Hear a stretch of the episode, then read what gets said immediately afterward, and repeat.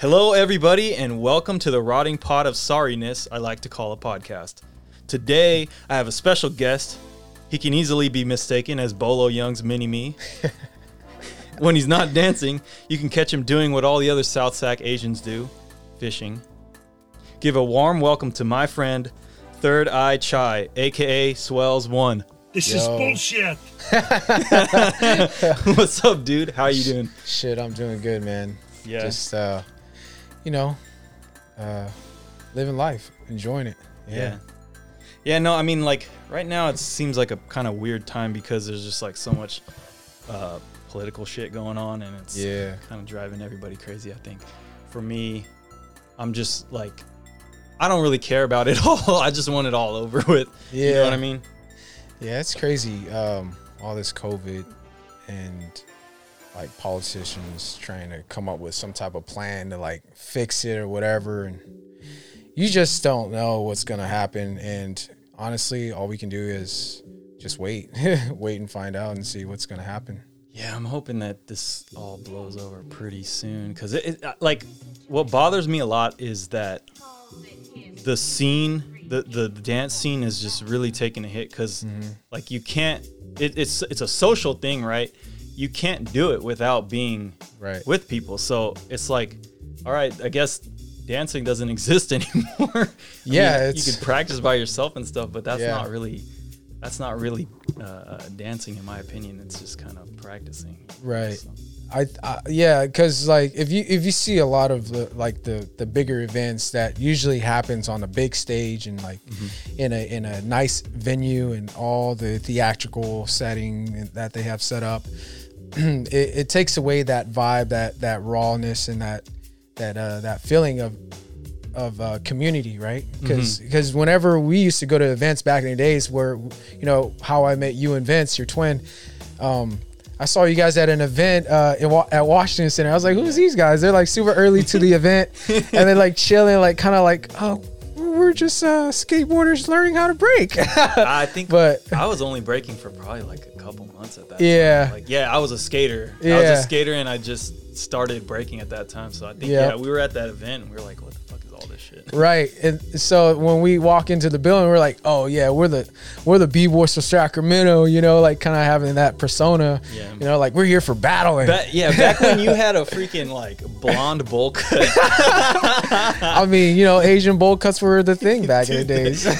it was cheap. It was funny because a lot of people had them Asian bowl cuts. Even, Yeah. even people that weren't Asian. For real. And the craziest thing is like there's so many other different race nowadays in the uh, new generation of youngsters that actually find bowl cuts to be like appealing. I'm like, dude, Would you Bro. call that? Would you call that cultural appropriation though? Uh, for some part, I mean, if you're like part Asian or whatever, but I think it's just more like, oh, it's a fad. Like, oh, this was the thing back in the days. But kid you not, like back then it was like, bro, look at this dude's bowl cut. Like he Hell just mom yeah. just I put a mean- bowl in there and just start trimming it with his scissors. Like, I ain't claiming bowl cuts yeah, for I'm the good. Asians. Now I'm bald. I mean, so I got a bald cut. it's all it's all good. I ain't gotta worry about that Oh, anymore. man, dude. Yeah. those were the days. That was like, like early 2000s, I think. Yeah, like 2000. So I was a freshman. Um, 2001. that's probably. Yeah, 2001. Uh, I, I got into breaking, and then um, and then like a couple years after that, that's when I saw you guys. I Mm-hmm. think I was like a, a junior or something, or a senior. I'm not sure. Uh, But, um, yeah, I think I probably met you. No, I think I met you when I was a freshman. A freshman? Was it? So, freshman or senior, maybe. Yeah. I mean, freshman or uh, Junior. What is the next one? Probably uh, sophomore. Sophomore. Yeah, Yeah, probably a I was sophomore or something. But Yeah. yeah, well, so, um, so how how exactly did you get into dancing?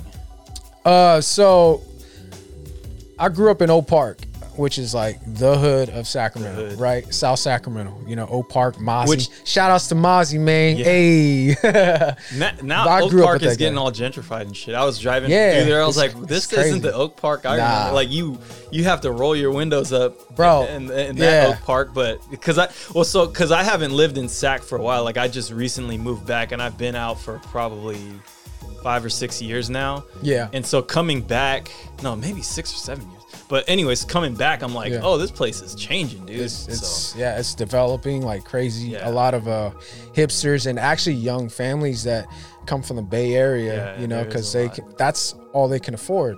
uh-huh. You know, sucks to be you know living out there in the Bay Area where homes are like over a million plus for like a two bedroom, one bath. yeah, or, it's stupid, stupid Yeah. expensive. but yeah, Sacramento has gentrified a lot, which is good. Uh, once Kevin Hart or not Kevin Hart, wrong Kevin person. Hart. Uh, Kevin Johnson, I'm sorry, Kevin The- the Johnson. mayor? Yeah, Kevin Johnson kind of went back and uh, fixed it up a little bit, but it wasn't until like people actually that had wealth started to move in, Mm-hmm, you know, and then they started to change the, the neighborhood.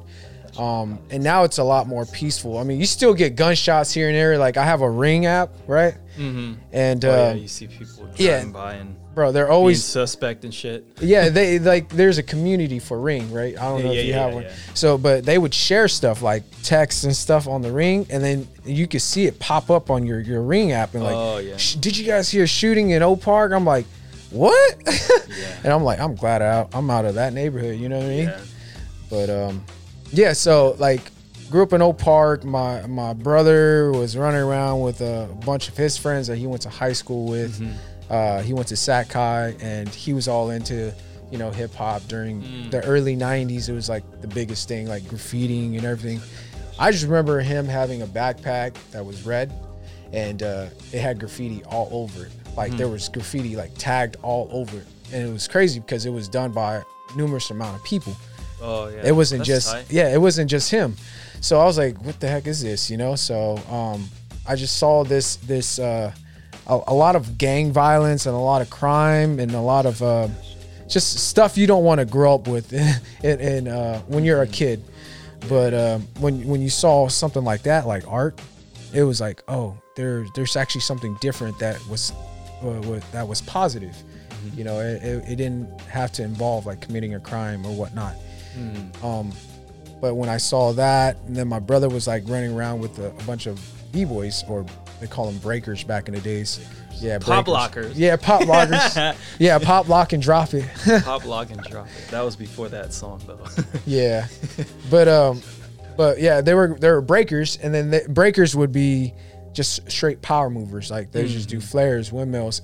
Whoever can do like the most like flares, or whoever can do the best Flare combo. 90 flare. Exactly. Flare 90 flare. And air flares weren't even around yet, like Yeah. until like 94, 95. So, you know, um, flare to windmill to, to crickets to crab to UFOs to Boston crab. And then flare again back into 90 or That's a hard move. it's it, dude, it's it, That's yeah. a really hard combo. Boston crab to flare to 90. Yeah, that's a hard Dude, combo. that's crazy. I can't even do a split, so imagine. Boston crab. yeah. That's a hard move. One person I know that can uh, hit it really clean is um actually two people. There was Is, a uh, couple that I remember from back in Well, in Sacramento is uh, Marcus. Marcus. yeah, Marcus, Marcus. could do 'em, yeah, yeah, Marcus from can go. Flex. Yep, he can go Boston Crab into Flare, and then Yeah, he had them good. yeah, and then um, I think um, Air Steps. What's his name? Oh, Um, uh, what's his name? Um, not Air dummy. Flare. guy. Air, Oh, his Era? brother, Era. Oh, yeah. So Era could do I those really remember clean. him doing that. Hmm. Yeah. I, I wouldn't be surprised if he could do it. He's flexible. Oh, yeah. He's got crazy power. Yeah, I've seen him do it like back in high school when he used to come out to McClatchy because he went to Burbank, and I grew up uh, going to school with the, the kids, the Hmong kids at McClatchy. Oh yeah, yeah. So those guys, yeah, they they used to bring um bring those guys over, and we used to practice a lot. But Errol Errol Dynamic, he had that. Arrow, oh Arrow, He yeah, that's right. Boston crab to a lot of crab, but yeah. Yeah. Flare ninety. Yeah. Yeah, he's got some clean Boston crabs too. Yeah, yeah. There was like, Yeah. I mean, I remember. I think Poison did it too. I remember he didn't Poison have Boston Poison, Yeah. poison, a b boy poison. Um, I'm not quite sure, but From a uh, what crew was it? Renegade? He was in Renegades for a minute. oh yeah, yeah, yeah. I think I remember uh, watching old I footage. feel like I've seen him do it, but Yeah. whatever. I mean, yeah, it, that was a hard combo, and Right. if you could hit it, you you were legit. that was your Yeah. that was your your b boy card. Right. Yeah. So like that got me into breaking. Like my brother would go to practices with these these breakers, you know, and I was into video games. I was like, dude, Mm. Super Nintendo, I'm on it. like from sun sunrise to sundown, you know. I I would Oh, what were you playing? Super Mario. Um, Oh, okay. uh, what's that? Uh, that that duck shooting game, Oh, Duck Hunt. Duck Hunt. Yes, that was a big one, bro. That game is interesting. actually. Yeah, and then they came out with this bazooka looking like thing uh, with Super Nintendo, Hmm. and they, they- you were uh, you were to shoot like machines. I don't Oh, remember I don't what remember that game, game. that is, but it came with the console when you bought it. So Hmm. I bought that whole system, and then that game came with it, and that's all I would play is that game, Duck Hunt on Nintendo, and then Super Mario on Super Nintendo, and then uh, Mario. Yeah, Man, I didn't have any video games until I was like, until the Nintendo 64 came out, and that was when I got a Sega Genesis. Dang. Sega. yeah. so then I, that's that. when I got a Sega Genesis. Yeah, I mean, because we didn't have shit. Um, Yeah. yeah, I got a Sega after the Nintendo. Like it was Yeah. like everybody at school had the Nintendo 64, and I was like, oh yeah, I want to get that. And then you know we get the Sega Genesis because now it's on sale. so it's super old. But older. Yeah, no. yeah, That's so I- funny. yeah, I wasn't really playing games till much later, but um, Yeah, I think one thing about playing games when you're when you're young is that you try to accomplish a goal, right? Beating the game. yeah. So in art, I saw it as like, okay, how can I beat this game? You know, Mm. and then it didn't. I didn't realize this until I got a little older with how it it actually applies to like life. Mm. Uh, for instance, like hitting a move or Mm-hmm. Uh, accomplishing some type of like goal outside of breakdancing Mm-hmm. or uh, or uh, your your art form. So from what I've learned from from playing games was uh, ADD and um, hand-eye coordination, of course, and also trying to to beat that game. So if I'm trying to learn a move or whatever, I'm I'm gonna keep doing it until I finally get it. Or, or or I'll just switch that flip that move and turn it into something where I can actually um, where I can actually hit instead of trying to do that move and not accomplish it. So Yeah. I know games back then were like relentlessly hard. Yeah. And so it was like you had to have a certain uh, perseverance to like get through like a certain level. And I imagine that carries over to a lot of stuff. Definitely art where, you know, you have a goal you want to accomplish and it's like you have this relentless perseverance to accomplish that goal. Mm-hmm. And so, I mean, I don't know if it's the video games that create that right. or whatever. I would think it's probably more of a quality of the person. But, Yeah. Um, but yeah, it certainly shows in in that kind of world, you know, the Yeah. video game world. So. For sure. Um, games is kind of excessive nowadays. You know, I, I think a lot It's of more people. of like entertainment st- because it's not relentlessly hard anymore. It's like if you just have the time, it's like a movie more. I think. Yeah. Well, at least some, most of the games nowadays. it's, like it's just more of like a stimulation also I, I think uh, like if you're stimulating your brain like it occupies you right Yeah. so then you're like oh you know next level or ooh that guy's trying to kill me i gotta go kill him Mm. you know he's got 20 kills i got five i gotta try to catch up get my ratings up you know so i can get more coins or whatever i'm like i don't play those games but i just hear about people talking about 'em, like dang that's all you do I, I, that's- I, that's cut. I had to cut a lot of video games out of my life. Yeah. It's like, it's fun, but it, it, it distracts you a lot, I think, from accomplishing goals. I mean, ultimately, you like aren't really doing anything in the game. I mean, not, not to knock people that like, you know, make a career out of doing video games or nothing. Yeah, Like I know for sure. Shine out there is doing this. Shout out to him and, and Joe the Bully. Shout out to the yeah for sure um, but like, you know, for me, it's like it's easy to get addicted to that kind of stuff, and if it's not like accomplishing something that you Right. want to accomplish in your life, Right. I find that it's just fat in your life, and you got to just cut it out. You Yeah. know, in, in my opinion. Yep. Um. So, not not that I don't indulge every once in a while, but uh, you know, I'm the type of person where it's like.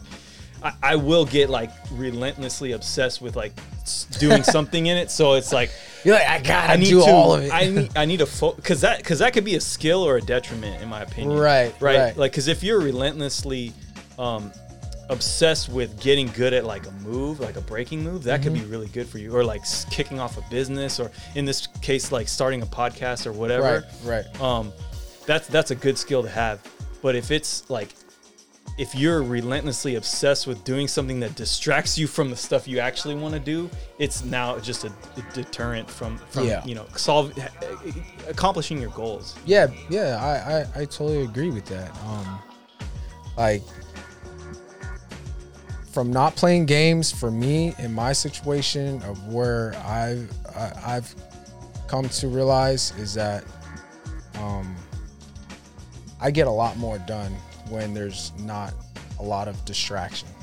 And honestly, like gaming is taking off. No no disrespect to like hardcore gamers who are actually, you know, turning Yeah. it into their nine to five or even, you know, making a lot of money off of it. So no disrespect to that. I think it's it's great if if that's what you find a passion doing. And just like art, you know, breaking. Uh, because we, you know, b boys, we we used to spend a lot of money, you know, uh, and, and that goes for art in general. I think a lot of times people they they they invest in something, right? So with breaking, we we we drove ourselves. Like I remember your dad used to drive us all the way up to Oregon. We used to go to Ashes to Ashes. Oh yeah, and that- yeah, and that's a lot of time commitment for your dad. And he was like hella cool about it. He's like, yeah, you know, I'm down to go to Oregon. Like, yeah. Trucking along like two two van, uh, two cars or a big old Yeah. van. Those were the days. Full of like, kids. Going all the way out. Yeah, I mean, how old? Were we? I mean, yeah, we were probably. We're like- 17. yeah, like super young, you know. But it was it was thrilling because we were like, yeah, we're with all our friends. The camaraderie was there. Yeah. Uh, we we loved this art and we talked a lot of crap about other b boys and then talked about a lot of other moves and used to hate on e- each other like jokingly. But um, Yeah. The memories that we we carry, you know, carry to this day is like, dang, that's pretty dope. Like, Is is that That's- like that's one of your favorite parts of of breaking, like the camaraderie and the like family that you kind of build around it? um, yeah, I I would say so. I wish it was more, um, present. Like, I wish that we we would like be uh, have more of that in uh, even through our own personal life. But I know that everyone has their own like um, personal things that they have to take care of, like you know, building a family or or, or an occupation where it takes time away from having that camaraderie. But um, but I, I yeah, it's it's one of those moments where it's like, wow, those were really good memories, you know.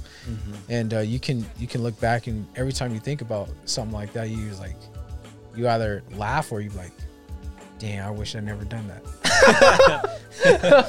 Yeah, You know? that's the interesting thing about memories is you're like, oh yeah. Yeah. The the hindsight is 2020, and you're like, oh man, I shouldn't have done that. Or, like, yep. or like, or yeah, in in in many cases, like yeah, that was like one of the dopest things that ever happened. Right. What? right. So what was actually one of like the dopest experiences you think you've had? Like I guess in the kind of breaking dance world. Oh man, there's so many, many times where they're dope.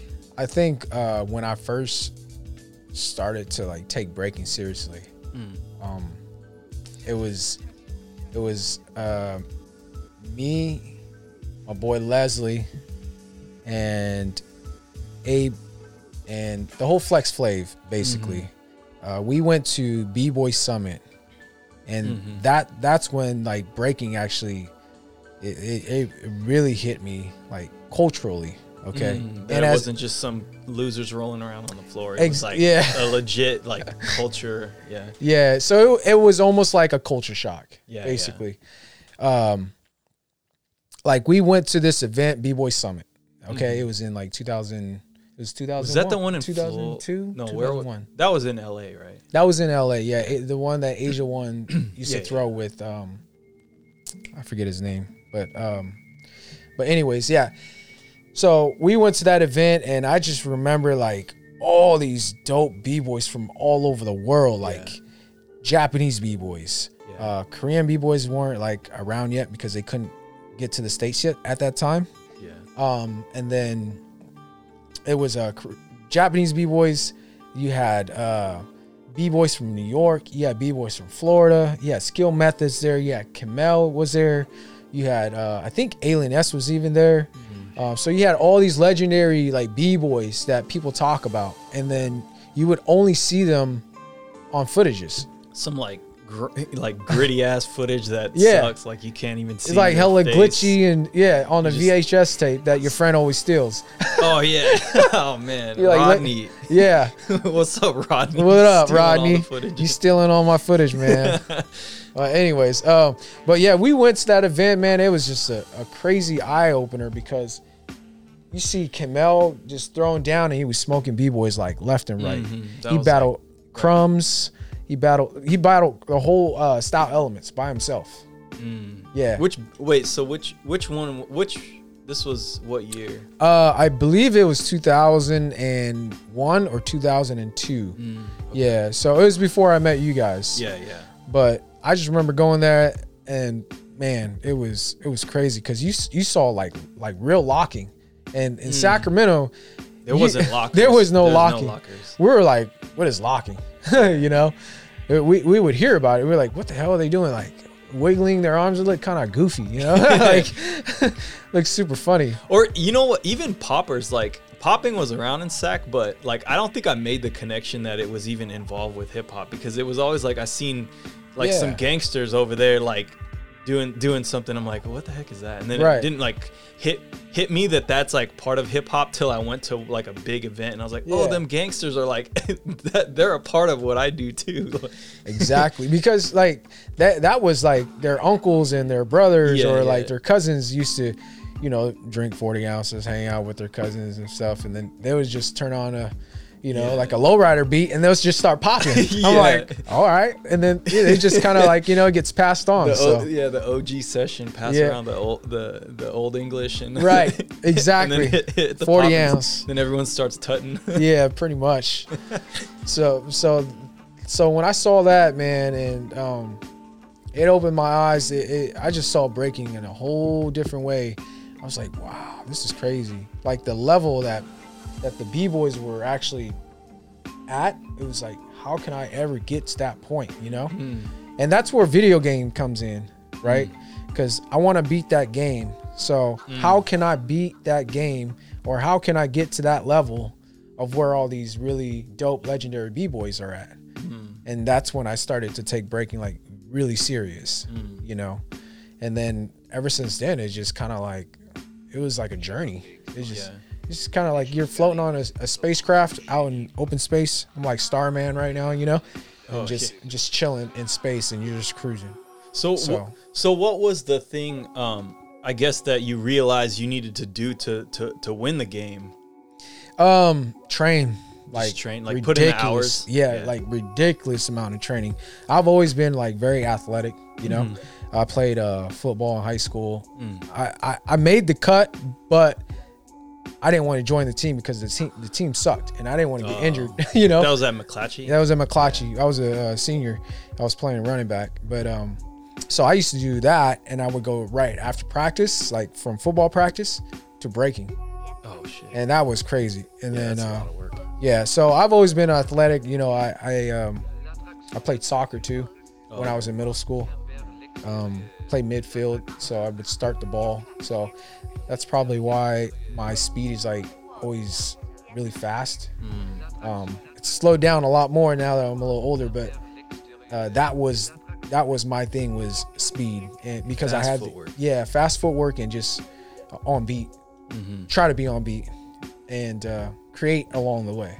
Mm. Yeah, so So, do you think like, um, so I, I mean, I guess like your athleticism really fed into like your style. Would you agree with that? Yeah, I, I, I think so because my coaches, right, the, he or them would would guide me in that right direction of okay, you need to do this in order to get to this level, right? Mm-hmm. So lay out a platform for me and say, all right, follow it, follow it, and basically get to a level where they want you to be, or push you to your max capacity. So I would always always uh, push push myself to a point where I feel like it's never enough. So I've always been really hard on myself. Yeah, yeah, That kind of makes sense because it's like, yeah, in those sports, it's like y- you uh, you value um, explosiveness and stuff, and that's kind Right. of like your style is like explosive, fast, Right. quick quick movements, musicality. Um, so I could see how that kind of like maybe helped you develop like the style you have. Um, so I guess talking about musicality, um, I know that that's definitely like your thing. Um, what do you think? I- I guess could you break down uh, the importance of musicality in in your dance? Um, so the way I move is I have moves that that I've trained on that I perfected, and those are my moves, right? So, and I throw that into my um my rounds. Oh, you want me to stop? Oh, okay. Oh, so I th- so I throw that into my round. Uh, as I'm throwing my rounds, I just put those moves in between them and chop them up. And so it's it's um excuse me. It's almost like freestyling, but it's not. Rhythmically, rhythmically, is that even a, rhythmically? rhythmically? I don't know. That, don't know uh, anyways, one of those words. Uh, we, well, for me, um, I would dance on beat to the music, right? I would follow it, and the the same eight count plays in my head every time I dance. So it's it's kind of like uh, second nature to me. Second nature. Second nature. Shout out. Shout outs to win. um, so it's second nature to where I don't even need to count anymore. Like one, mm. two, three. Like I, it's all in my head now, you know. Because once I hear that that one to eight count of that beat, mm. it's replaying in my mind. Mm. And so while I'm listening to that music, I'm dancing on beat, and in between that, while I'm freestyling, okay, with my footwork, my flow, I'll throw in my moves. Yeah. And and a lot of my moves, it can be spontaneous or it's already premeditated. Like if I know that music is coming, like if that beat, that last eight is come eight count is coming, I'll prepare my move to where it goes bam, bam, bam. You know? So I'll uh I'll freestyle into that move to where I can hit that that beat to make it more noticeable. So uh, like I know it like with um with like breaking music well yeah, a lot of hip hop music, it's like four to the floor type type of beats. Right. Um do you ever break to music that's not that kind of style of, uh, of beat? Um Because I, I find that it's interesting to do that because like Yeah. you're so used to this one, Right. Uh, I guess uh, I don't know pattern of of music because that's almost all the stuff that we break to. But Yeah. uh, like listening to something else and just trying to pick it apart, it makes me have to be more active about like the dancing, you know, Right. because it's it's kind of easy to the, just get into like a, a, a, a hypnotic state almost with Right. with the music because like especially a song you've heard a million times, you're just like, Yeah. Dude, I know exactly what's gonna happen in the song. Um, Yeah. so it's easy to kind of get into that that mindset. But then playing like a brand new song that has a beat pattern that you're just completely not used to Right. um like trap music for instance like sometimes it's it, it, it, some of it'll have like a four to the floor type of feeling but a lot of it is like it's it, it, it has it's like a double time music in, Yeah. in a way. And so like it sounds slow but it's also fast at the same time. And so you really have to like pay attention a lot more. And they have kind of like uh, triplet patterns sometimes that just Right. kind of get thrown in there every once in a while and they just kind of don't make sense sometimes. And I, I feel like it's interesting to, to dance to that because you're just more active about trying to figure out what what you need to hit. And Right. i don't know it also makes me listen to different instruments too because i just am not i don't quite understand the song yet and so i'm Right. like picking out all the different things in the song um so i don't know if does that do you ever do that Uh, um, I mean, if if, it, if it's an event, like like an actual competition, yeah they won't play that but So yeah, it's like Leanrock. He, he plays a little bit of trap too. Once in a while Yeah, once in a trap. Uh, once in a, a while, he'll play a little bit of trap he won't play it in a battle though. He'll play Right, it in like after- a cipher or like he'll play it for uh, it- like when they do all styles battles. And Yeah. Stuff. Sometimes I like the all styles ciphers like more because they play some just Yeah. off the wall stuff sometimes, and I'm like, Yeah. I, I you know, this is like dope. Like, Right. you know, it, it, it's a groove. It's a different groove than I'm used to. you Right. know?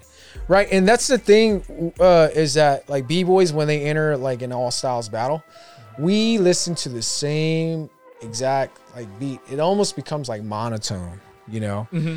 Uh, and then and then when we enter an all styles battle, they play everything. Yeah, and you're and if you just break like you Yeah. normally break, you look monotone compared Exactly. to them. Like if Right. you, like like I like watching um like Les Twins Right. because those guys are just you could play any song and they just can they, And they'll they, vibe they blend into it. Right. And uh, you, you have like a, b- a b-boy that comes in to do that that can't really blend into the music. It's like Right. really obvious like when you see when you see that big difference between them. And Yeah. it's not like one of them is like a much better dancer. It's just they they have m- melded with this t- style of music like a lot easier. And I think Yeah. it's because it's a skill that all styles dancers in particular like get really good at. Yeah. Because they get, all types of music get thrown in their in their in their Right. But um yeah with like with um music music uh suggestions or choices like or even dancing to it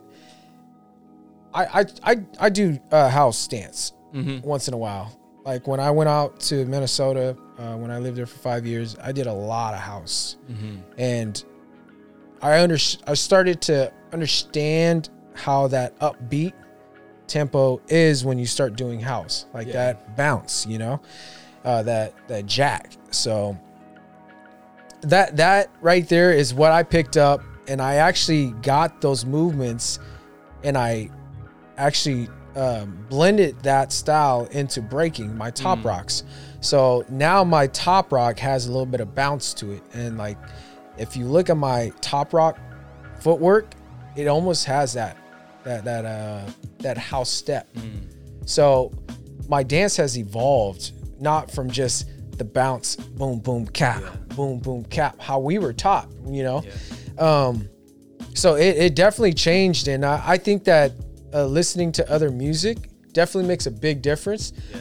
but it all depends like if, if i'm gonna play some like jazz jazz is gonna be a little bit different you know it's so you have you have uh smooth jazz and you have like old school jazz Mm. so that's more chill um, you can do more movements to it but the only thing is like breaking is about energy right? So we need a like a faster bpm in order to get our our blood flowing you know? And um and i think that's what helps with listening to more high tempo uh, music so that way we can we can use that music and and uh, feed off of it and uh move the way we do. But yeah. So I guess going along with that, um, music obviously like uh, is important to like the dancing. How does it factor into like your creation process? Like when you're making moves or you know some kind of concept for Mhm. for a new move.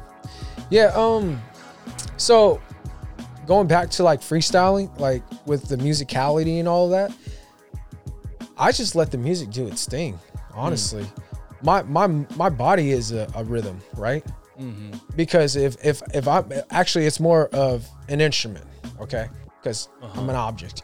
So if my body is an instrument, what difference does it make if I was to step on the snare or hit a hit a freeze on the the, the drop Mm-hmm. or anything like that. Um, so how I create is that I just let the music do its thing, ride its course until you know when that eight is coming, right? Or the one, whichever one it is. You prepare for the eight, and then the drop comes on the one, right? Mm-hmm. So try to find a way, like in that given moment where that beat's about to drop, and just do something, right? Mm-hmm. You can do a freeze. Like practicing to to hit beat on a Yeah. freeze is actually very beneficial.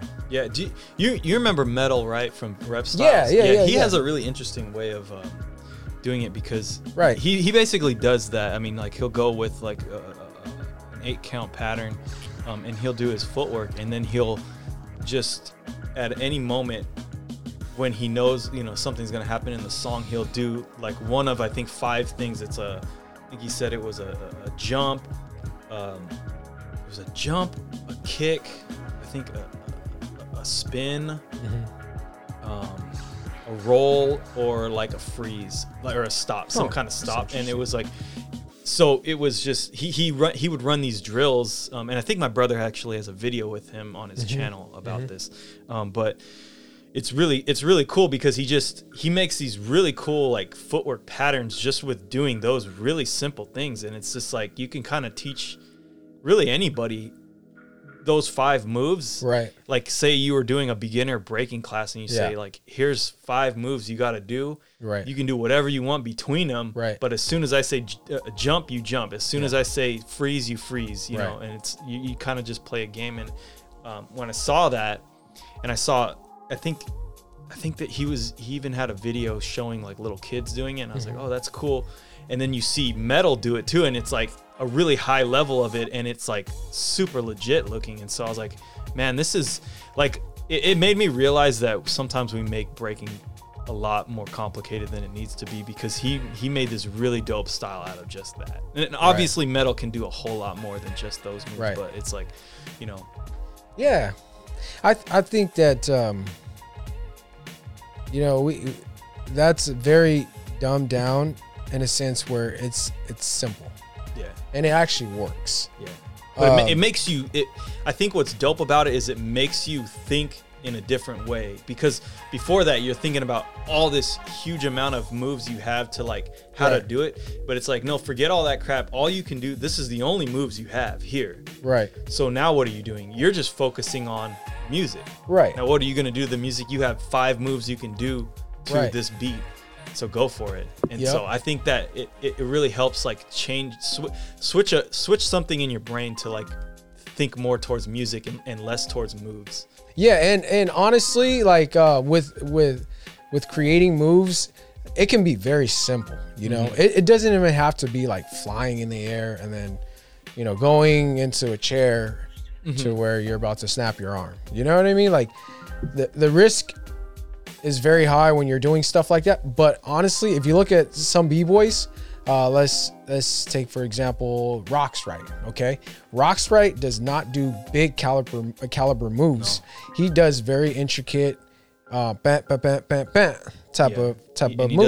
does- yeah he'll do like exactly. basic kind of like uh, stack Right. stack moves Right. and just link them all together in a really dope way yeah yeah, and, and i mean and- he's like a yeah. king of fundamentals in my opinion Yeah, he's like the the basic b boy that is like explosive. Yeah. you understand what I'm saying? And he, and the and the craziest part is that he's so clean. Mm-hmm. So trying to find a b boy that can do basic moves, last forever, run Mm. rounds around you, and and and still be very explosive. You know, in his own art form, in his own movement. I think that we do tend to think like, okay, if I don't hit this air flare, or if I don't, if I don't do like a crazy move to where it's uh, it, it, it looks really sharp on stage or a big open space, then it's not good enough, you know. But that's actually not the case. It's how you do it, you know, not not versus what you do, but it's how you do it. yeah Ken Swift actually has this thing where he, um, it's like a judging system that he has for himself, um, where he'll he'll draw a, a, a circle, a spiral, and he'll just never take the pen off of the paper, and he'll keep drawing it and drawing it, and yeah, exactly. So he'll keep moving. When that person goes, if he sees something that he likes, he'll make a mark, and he, he'll keep drawing it oh and then he'll make a mark. And like the, the bigger the move looks to him, the bigger the the little indentation that he Oh, makes. so it's kind of like uh, one of those heart monitor things. exactly. Like, yep. boom. Yep. Yeah, you know what? Like Actually, EKG, that yeah. It's pretty cool. Yeah, no, I, that that makes a lot of sense. Cause I so I've been actually thinking a lot about how to judge battles. Cause I like am not convinced that the way we judge them now Right. is right is is 100 percent correct. Right. because you know like take dizzy's system for instance like it has all this like criteria that's involved with it like i think that's cool and all but in my opinion like the dopest part about breaking is that you can do whatever you want and so when you specifically say this is the criteria that makes a good round Right.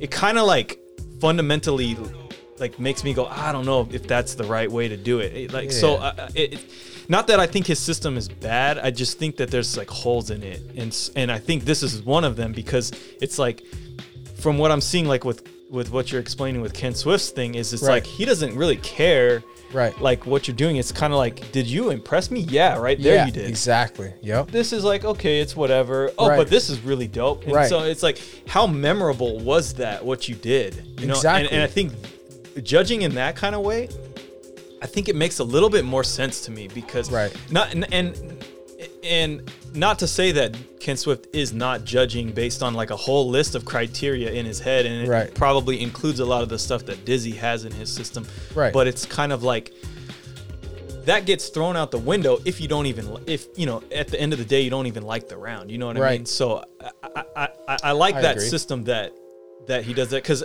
when I judge battles, I actually kind of do something similar, not with this line, but I actually tally things in my head, like Yeah. how many things did this guy do or girl do in their round Right. that amazed me or like Right. made, made me feel a certain way, a, a certain positive way towards their round. Right, So I'll tally that, and you know I'll even give it a score or whatever.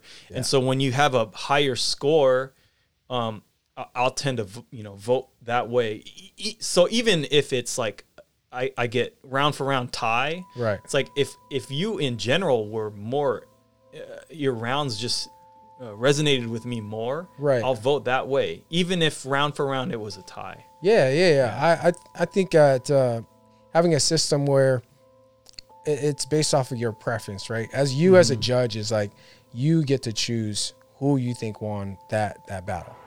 So if if you're going based off of like a- a system is kind of just limited in a sense, like with the with the Dizzy's uh, um, hour system, Yeah, hour. uh, it's it's it's it's you you got to follow a criteria you know i mean that's great but it's it's almost like that category actually has a lot of things in between it too you know And they, they all missing. connect to each other too. yeah Yeah. And So- I don't and the other thing I don't like about it is that he has five different judges and each judge only judges on one thing. Right, But I'm like so like say you have uh, what is it? Like foundation judge, you have uh, pow- uh dynamics, Um, Dynamics, judge, yep, musicality yep. judge or whatever. and like creativity yeah. yeah so you have one guy just judging on all those things Right. and in my opinion i feel like all five of them should really be giving their opinion on all five of those things so Yeah. i would like to see this that system be more like okay each each judge is giving a score on that specific category Right. and then you're tallying it up because it it kind of doesn't make any sense to me that you get one one person to just give be the uh, I guess the authoritarian ruler of this Right. one category, especially when that category has so many branching pieces of it, Yeah. and that judge, you know, not to knock any of them, but only has a small grasp of it, you know, Yeah. because breaking is just so wide, there it's impossible to be in complete grasp of everything. yeah Not that I don't Yeah. think that they could do a good job of being the authoritarian rule over that, but I think in general, a majority rule over that is better because you'll get five different perspectives, or maybe seven, or wh- however many judges they need right uh, to to actually figure out what the what the correct score is. yeah it, that makes the most sense. yeah um and, and like the thing is is like sometimes like some some b-boys i know this for a fact because there are certain b-boys that are judging um, dynamic or like footwork Mhm. and they'll they'll they'll look at their their footwork and like ooh that's tight you know and they'll count that probably as a dynamic Mm. you know what i'm saying Oh yeah, yeah, definitely. so that it can definitely go different ways Well, you know he- here's the thing. What are the fa- what's the found you know foundation is one of the categories. Dynamics is one of the Yeah, categories. What creativity. is the fundamentals of foundation? Dynamics. It, Yeah, it's it's part exactly. like you know when you say you got foundation, it's Yeah. like foundation encompasses a lot of stuff and one Yeah. of those things is dynamics so if Yeah. you if you're judging on foundation and you're not including a judgment a little bit on dynamics i don't Yeah. think you're actually judging on foundation. Right, because if, like power is is a foundation too, you know, and Well- that's that's that's a that's a dynamic. Like one of the things that a lot of the So- pioneers of breaking say is the the the contrast between movement and complete stopping, which Right. Essentially is what dynamics is. And so uh, to have good fundamentals is to be switching between those at a good in a good way, right, right? right, So I mean, by definition, foundation includes dynamics. So Yeah. it, it just, I think when you really start putting putting pen to paper with all these topics, they, they kind of break down, in my opinion. These categories they break down. Yeah, there's there there has to be a little bit more than just uh, those categories. Like especially now that it's in the Olympics, um, Mm-hmm. and like there's so many b boys and b girls nowadays too. So, and they're all hella dope. Like Yeah, yeah. the and there's so many styles. crazy. You know. Yeah. So I- like what I would really hate to see with breaking is everything just converge to one style that Mm-hmm. always wins competitions. And I think I'm starting to see it a little bit. right. And, uh, you know, I, I think that the scene is open minded enough to like not be completely converging right at this moment. But Mm-hmm. what I would hate to see is like in 10 or 20 years when, you know, we're deep into the Olympics style Right. breaking and you see like just a whole crap ton of the same b-boy just at doing Yeah. like the hardest move the Yeah. best. I mean, at that point, it turns into gymnastics. I think. Yeah, You know? in a sense, yeah, and and I think that breaking actually needs uh, a category within itself. So let's say we have the the all around breaking competition, right? Mm-hmm. Like you can do anything, footwork, top rock, all of it, right? It has to be in unison. Now they need to break it into branches, kind of like gymnastics, where they got the bars, the high bars, the pommel horse, and all that, right? So breaking needs okay. If you're gonna categorize each one, then let's make it a footwork battle. Let's make it a uh, a power battle. Let's make it into uh, a blow up battle, and then you have the the uh, the, the the the main one, which is the all whatever Everything. everything. You know, if they break it into those segments, I think that breaking will be a little bit better. Even though footwork may be boring sometimes, it is very difficult, and there are some moves that they do in footwork that is like. Damn, that's hella crazy. That's so difficult. Like, how how did you even think about that? You know, so it can definitely get like a, a woo or an ah to an audience, and then um, yeah, I think it should be broken down like that because now you got the judges where they're just focusing on footwork, and you can have three judges where they're like, I don't need to worry about picking a dynamic style. I don't need to worry about picking a creative style. I mean, it's all in uh, in one uh, foundation, which is footwork. You know, top rock is a is a foundation also. Um, so if you break those those uh, segments down and then judge them by that by by just that and see who is the best at that, I think breaking would eventually take off in a different way.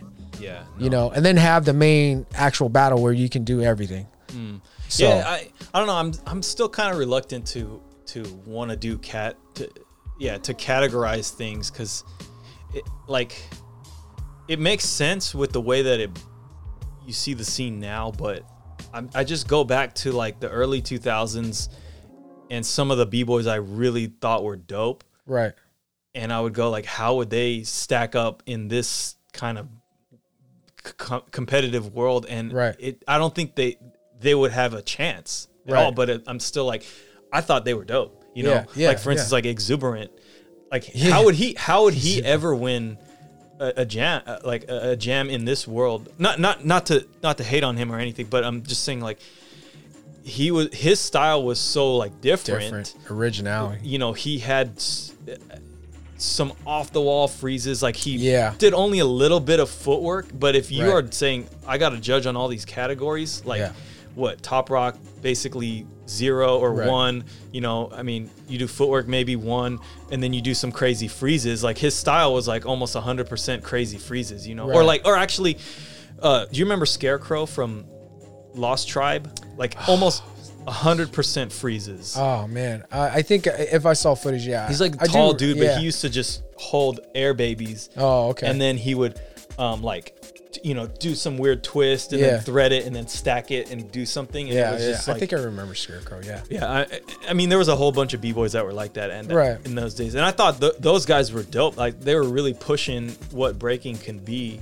Mm-hmm. Um, but I look at if those guys were actually battling nowadays, like would they even have a chance? They probably wouldn't even get past a qualifier. You know what I mean? Yeah. Which I, which I think sucks. Yeah. it- I- Because I, I like seeing where the the new directions breaking can go, and if you Right. don't give those things a chance, Right. I think you start converging to a one s- uh, style fits all Yeah. kind of thing. So like with with with breaking now, it's it's more of a competition. You know, we that's what we have come to realize is that competition is a big player in breaking because one, you know, it provides some type of avenue for for b boys to make some type of living off of it if you know if that's what they want to do. But also, it's that competitiveness, you know, getting better each time to train for an event or pushing yourself each time because it is pretty competitive, you know. Um, and then like with uh, with the dance, it's like it's totally changed. It's evolved into this platform that we have nowadays, where it's more commercialized now, you know. And we're getting a lot more funding from corporations, and so there's just a lot more money involved. And uh, a lot of people are getting sponsored too so they have to represent this brand you know? So that that becomes more of a, a, job within itself. But back in the days for like exuberant and all these other guys that had really off the top of the wall uh, off the wall type of moves or movement it, it was like originality because you never wanted to be like someone else you know Yeah, back in the days right? Because you get fr- it would be frowned upon. Like hey you biting my move and you know you have a lot of as- animosity towards You each get other. beat up. you get beat up or like you know you get smoked in a in a, in a circle or Yeah. whatever you know? And that's embarrassing. Yeah. but um so that was a really big thing. And um and also back then it was about blow ups like Mm-hmm. no one cared about footwork. I mean very few but Mm. the west coast was more like power moves and the east coast was like footwork into Mm. like traditional power moves so they laid the foundation right for breaking but we started to get more different with it like we we kept um evolving with the style and turning it into our own you know? I don't know if it was the weed or whatever it was. Everybody did drugs and breaking yeah turned into yeah exactly. and they just turned it into some, something like where okay i'm moving my own way because i don't want to move like that guy and also footwork may be boring and i don't want to do footwork you know? Mm-hmm. so so then people just kind of created their own style. But it could it could have been because we didn't have the foundational teachers too. Like it could have been because we don't know about footwork because in sac if you if back then if you knew about someone who did really good footwork that was very rare I think also like Yeah. back in the day, six step was somebody's move. You know what I mean? Yeah. CC Yeah, is CC. what crazy, Crazy commandos. Commandos. Like that was a crew move. You know what I mean? Like so you're doing that. you're a freaking Yeah. biter. So I think it's kind of so like funny. that. So like you got you got uh, styles out in like the East Coast or whatever. They're doing their own thing, trying to like s- s- be a part, and then Right. the West Coast sees it and they're like, well, we can't do what they're doing, Right. obviously. So we're gonna do something else. You know, Right. take a little piece of that, but do something off the wall. different, you know? And somewhere along the line, someone was like, "That's a fundamental move," and that over there is a fundamental move, and I think that one is too, and maybe that one. I don't know about that shit, but this one can stay. Yeah. And then Nitpick. some motherfucker wrote a book, the freaking breakdance book, and was like, "Let's go." Yeah, pretty get- much. Yeah. and then yeah so like we don't have like like we're starting to see more people uh, write books. Like Alien Ness has a book out. Mm, the And- art of battles or something. yeah Some- and, and and and actually we'll we'll talk about battling uh, next because i i, I think um like we didn't have the actual teachers there to like have it in like uh literate format for us to actually read it or like you know we had documentation where people would you know get interviewed and stuff like that or you would have to meet them in person and then get taught like that. So it was almost like um you were like a, a a Jesus and you're just going around preaching, you know, to the choir, you know, type of thing. And so it was different, but it was also tight because it was like a voyage. There's a lot of you there's a lot of OGs out there that think they're like the messiah of. Oh my god, yeah, Which- and, and they think like, oh yeah, I created uh, the CC. I'm like, dude, come on, man, you got you got that from Crazy There's Commanders. literally no messiah of breakdance, and if you think that that's you, then you're the problem. yeah, pretty much. Because like honestly, we we got ideas off of each other, Yeah. and that's how moves got better and better and better, and they they flipped they flipped it or tweaked it just a little bit where it looks different, or maybe you got inspired by someone else, or I got inspired by someone else, and I like watching Ken Swift's documentary, you know, just watching that and uh, learning from what I saw on tape. Um, it was like that was a thing. Like, oh damn, I need to move faster like him, but also like have my own twist to it. Like, not create something where it, it mimics exactly the same what he's doing, but like twist it to my own flavor. You know, my own taste. So, um, but going back to like battling is is like battle has definitely took its own course too. Uh, back then it was like raw. It was almost to the point where you would fight. You but know, if it got yeah, so ba- battles you were kind of like a fight, you know, sort of way. yeah. I mean, in exchange, you know. because like the rounds were short, it was kind of like a f you, no f you, like eh, Right. You know, and it was just really short rounds going back and forth, and you would hit. Right. 10 rounds easy in a battle like every battle was like Yeah. 10 rounds you know what i mean at least Yeah. at least at most jams they wouldn't do 10 rounds but like it would be not surprising that there was like a five round prelim kind of battle but but, but then you're just battling you're just battling in a circle somewhere you're gonna go 10 rounds for sure Yeah, like, absolutely. nowadays it's like oh we battled yeah we went we did one round And you're, like, exchange, it's and that's not a fucking battle Like, Yeah. I, I remember I was in a circle just like dancing and stuff, and, and Yeah. like some I don't know some. I think it was in L.A. or something. I don't know. Some herb called you out. I didn't even know I got called out. I'm just dancing, and then like some dude jumps in and does something like, "Oh, that's cool." I come out Yeah. and do another round, and I'm just listening to the song because I like the song. Yeah. And then dude comes back out. I was like, "Oh, this kid's kind of good or whatever." Right. And then he like, you know, I, he, he like stops and then he shakes my hand like, "Good battle." Like, what?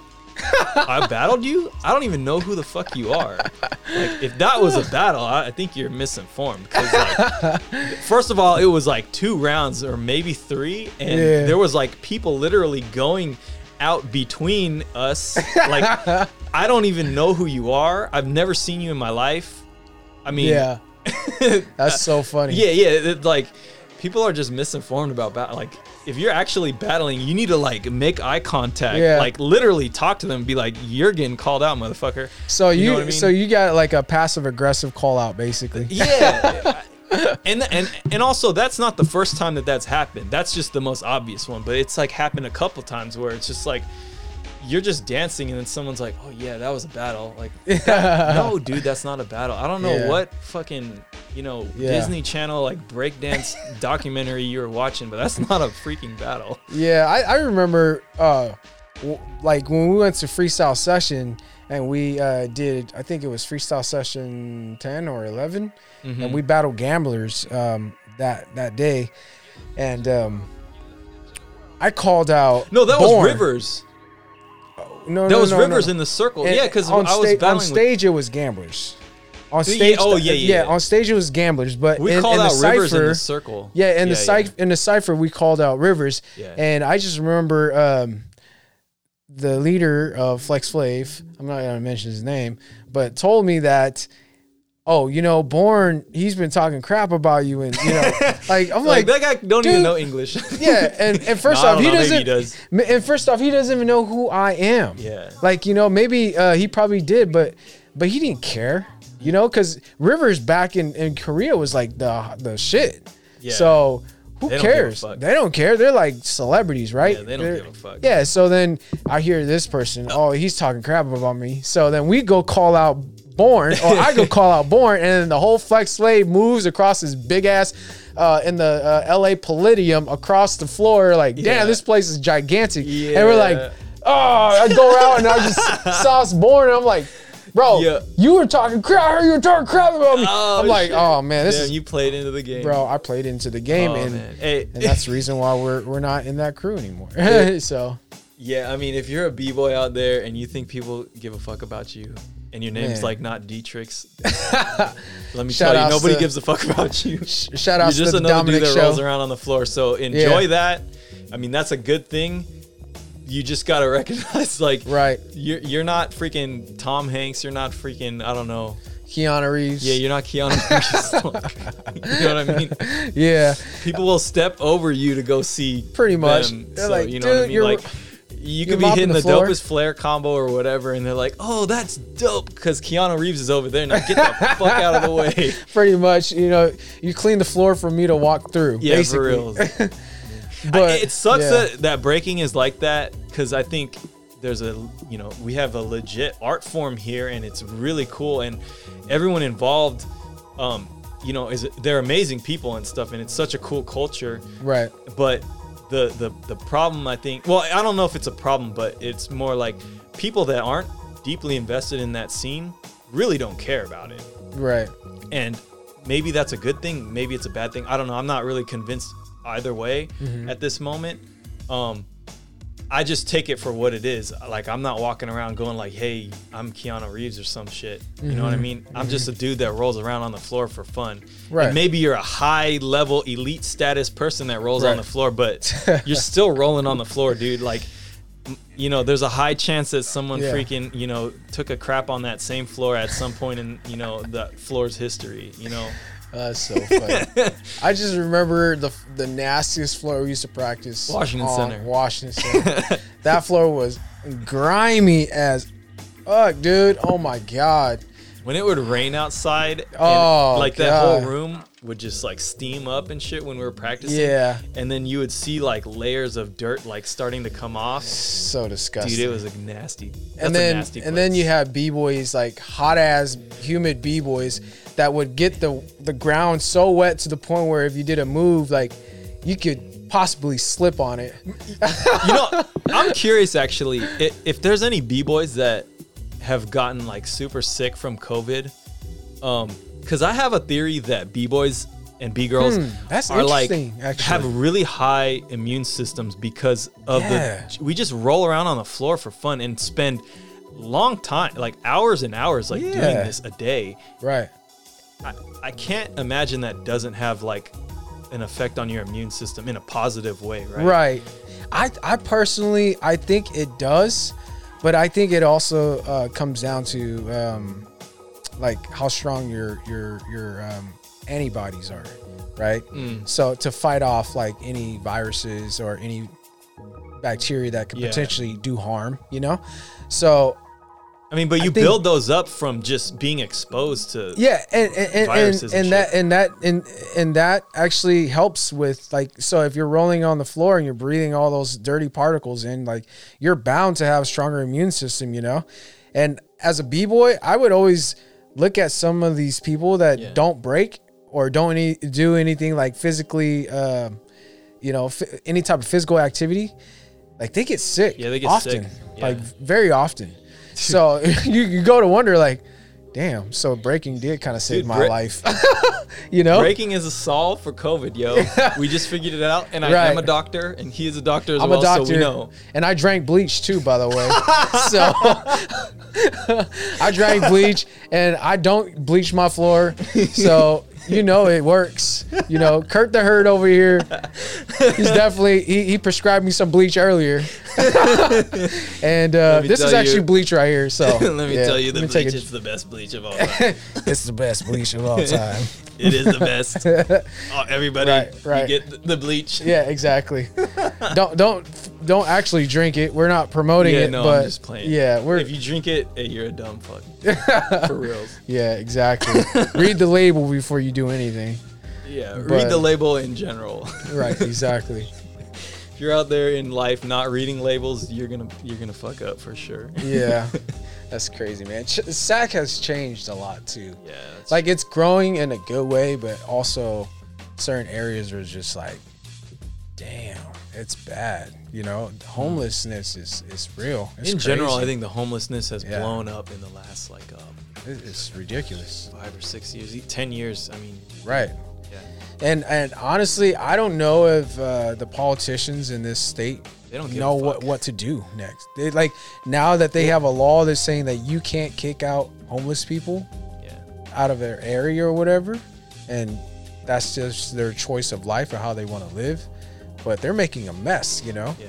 and it's it's crazy. I just don't know what they're gonna do. I mean, the thing that I look at, I try to take like a huge step back from it and go like, they they keep trying to pass all these laws to like fix it, mm-hmm. and it just gets worse. So obviously, what they're doing is not working. Right. You know what I mean? Right. So that that's as simple as it gets. Right. You know what I mean?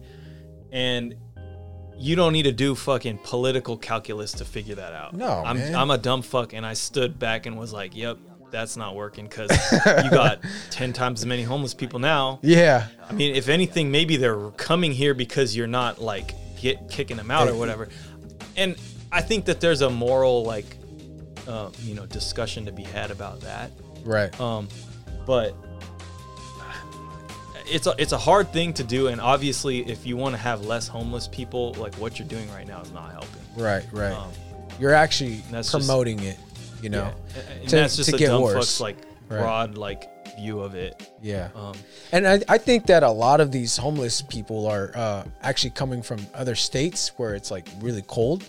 They could because be, yeah. because you can't you can't live out like let's say if, if oh, yeah, you're in the die Midwest in, you'll like, die. in Minnesota. Yeah, exactly. Where it's like negative degree weather. Is it, know? was there a lot of uh, homeless people in Minnesota actually? Th- there there were, but they have homeless shelters that you Yeah, can actually okay. go to.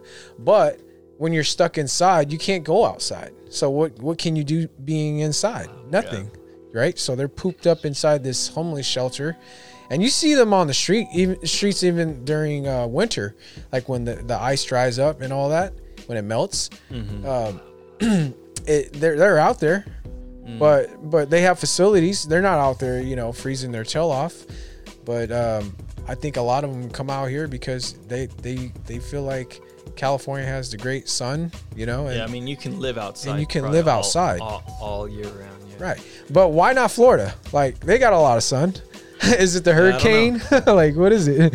You know, even Texas. Texas. I mean, maybe that maybe maybe they have them, and that's what Florida man is. You ever hear like the Florida man? Florida man? Florida No. man like steals like alligator and Oh, okay. you know I see. Yeah. all the news stories are like Yeah. that. Yeah, I don't know. If Interesting. all the homeless went there, you'd hear a lot more about the Florida man. Yeah, pretty much. I haven't been out to Florida ever Yeah, since uh. Evolution. Actually, Oh, I've That never been. last time I want to go there. though. It Yeah. seems it seems like a cool area. Yeah, like not- Disney World or somewhere. You know, Oh, yeah. Orlando would be cleaner. You don't want to go to South Florida. Oh, what's wrong with South Florida? It, it's just like it's it's just very hood. oh, okay. yeah, it's just grimy. Um, Mm. but yeah, um, I don't know. I don't know what the hell they're gonna do about it. I know that San Francisco. I was building this uh, this um, homeless shelter facility in San Francisco, and they it was funded by the city, and they would actually have these homeless people um, shoot up, like they have. oh yeah. Yeah, they have, like, had like facility. the facilities Yeah. to like do it safely. Yeah, no, I don't know if I agree with that. Yeah. Well, I I think it's a it's trying to address a, a real problem that is a tr- that is um that is uh, going on with like the homeless community or it's like creating a lot of the homeless community Mm-hmm. which is like drug abuse Right. um and I think what maybe what they're thinking is that we do these safe like injection places and now it's going to somehow get them off the drugs. I don't know if that's been thought of very well because it doesn't seem to me like giving like free drugs and free shoot up and like doing it safely is going to get you off drugs. It's probably just I mean maybe what they're doing is giving you like watered down you Yeah. know whatever you're taking. Interesting. I mean, I guess it's Hmm. safer, but you know, if drug abuse is just effing your life up, I don't see how doing more drugs is gonna like help you get become Yeah. not not homeless. Especially if you're really trying to like. I mean, you're homeless because you don't you don't have a home, you don't have money to pay for a home, you don't have like a job, Right. most likely, right? right. um, and so how would you you want to your your ultimate goal would probably be to get a job and then make enough money to now move out of the homeless shelter and buy a house or wherever whatever you need to do for Right, that, right? right. So you need to do stuff that's in line with those goals. So number one, I would think would be get off the drugs, right? Yeah, and they and I think that they don't have a solution for it, honestly. Yeah, I mean, I think maybe the safe, the safe injection thing is maybe like step one of like say I don't know, you know, of a rehab program is like Right. okay, in your first week, we know we can't like wean you off the drugs right now, Right. so you get the safe injection thing for the week or whatever, and we're weaning you off of it slowly, Right. And now. The next week you're completely off, and now they're doing rehab services. I think that's probably a better way to do it. But Right. I mean, I'm not a fucking doctor, even though I said I was earlier. he's a fucking doctor. He's prescribing me some bleach. but yeah, no, I mean, I, I don't know. In my opinion, you you got politicians making decisions that probably should be made by uh, somebody else, a doctor I- or whoever, or somebody who understands like drug abuse a little bit better than just a politician. Yeah, I I think the community definitely has to be involved with um, a bunch of doctors and also like um, state legislatures or even you know local mm, um, mayors and all that to come up with a solution to try to combat this. It's almost starting to turn into like uh, how do I say this? Like The Walking Dead in a sense, you know, like what if what if what if these people are so strung out and the drugs get harder and harder and all of a sudden they become walking zombies. Like what then? You know, arm yourself to where to where you're not getting attacked or, you know, uh, Yeah. just just letting this prolong to a point where we are becoming more of a, a garbage ourselves like so like a, a larger footprint of human beings basically to to wa- walk this earth and um and destroy it you know make it worse. Uh, leaving trash everywhere um pooping out in public or peeing or whatever the case might be you know? And that's not making our habitat uh, more sustainable and California being California, we're supposed to be like moving towards like green energy and you know uh, all these new development that's gonna be like sustainable. Well, if you come to California, you, most people they come here and they go, "Damn, California is trash." There's, there's a lot. I mean, so I would say most of the cities are Yeah, for very sure. trashed. Yeah, Because you go yeah. in there and you're like, dude, what happened in this? I mean, like Right. when I used to visit San Francisco when I was a kid, I would go like, oh, this is a really cool city. It's all Right. nice. And you go Right. na- you go there now. I'm like, fuck this place. Like, I don't want to be here. Because it's it's You just know? it's it's like for real. It's like somebody just Yeah. threw garbage everywhere. And That's what like, I'm saying, man. and I don't know how to solve it. I, yeah, what I mean, again, taking a step back as a dumbass, looking at it, whatever you're doing now is not working. Yeah. I mean, you know what I mean? And Right. so, I mean, not to get political about it, but one of the things I've heard actually is that because California is a, uh, a a Democratic supermajority, Mm-hmm. meaning that uh, Democrats kind of rule every part of the, the state government. Mm-hmm. They don't have incentive to fight for like their roles because they just are basically given them, you know. Mm-hmm. Whereas in states where they're like cl- closer uh, Democrat versus a Republican, Right. people are fighting for for their um, their um, their their seat in office, right? Mm. And because of that competition, they actually have to listen to their people, right? Right, Whereas right. here, you're granted your spot in a way, Hmm. so they're like, we don't need to listen to the, the people anymore. Really, Right. we can kind of do whatever the fuck we want. Yeah. And and you definitely see that Right. and not just in California, but in other states too. But um, you know, I, in my opinion, I think competition is a good thing, especially in politics. So when you Yeah. have when you have like one party just controlling it, um, Right. Uh, you know, the whole way through, I think you can definitely create problems because there's not an incentive to Right. to you know to to, to get votes now because Right. you're just assuming you're going to get votes. I mean, look at like this last presidential election. Like Right. no one even cares about what California has to say because they always are going to vote for Blue. for for the Democrat Right. party. So, you know, I mean, if you're a Democrat, I guess that's a good thing. But if you're not, it's kind of like, you know, I don't know Right. what's. You, you, you basically your vote in California, if you're not a Democrat, kind of doesn't matter. Yeah. It, Um, so at that point, you wouldn't even want to vote, Mm-hmm. basically. And and the craziest part is that there are a lot of conservative people that actually live in California.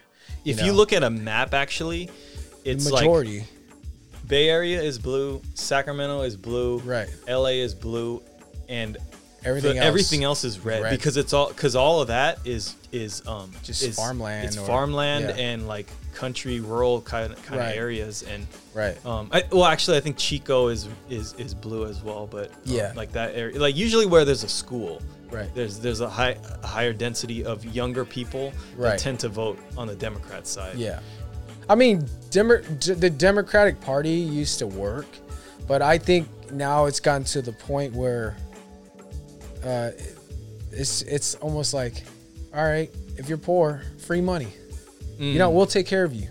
We'll we'll just have everyone else that's working really hard pay for it. yeah, I mean, I agree and I disagree because, you know, going back to like how I, uh, you know, uh, breaking in my adolescent years. So my family came as immigrants escaping the Vietnam War Mhm. or whatever, right?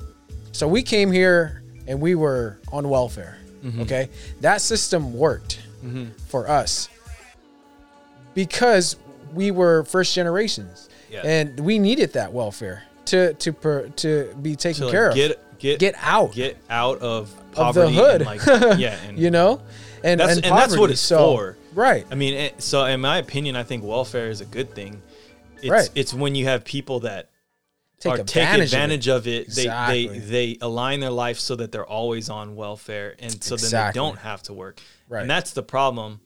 You know, uh, you know, for me, I think if I ever even needed to go on welfare, I'd probably fight my hardest not to do it because it's like I don't want to. I I just really have something against going doing that. Like I Right. I feel like if I'm doing that, I hit the rock bottom that right I, I right need, and and if I was on it, I'd be like, I can only stay here right for a few months. Like I got to get out.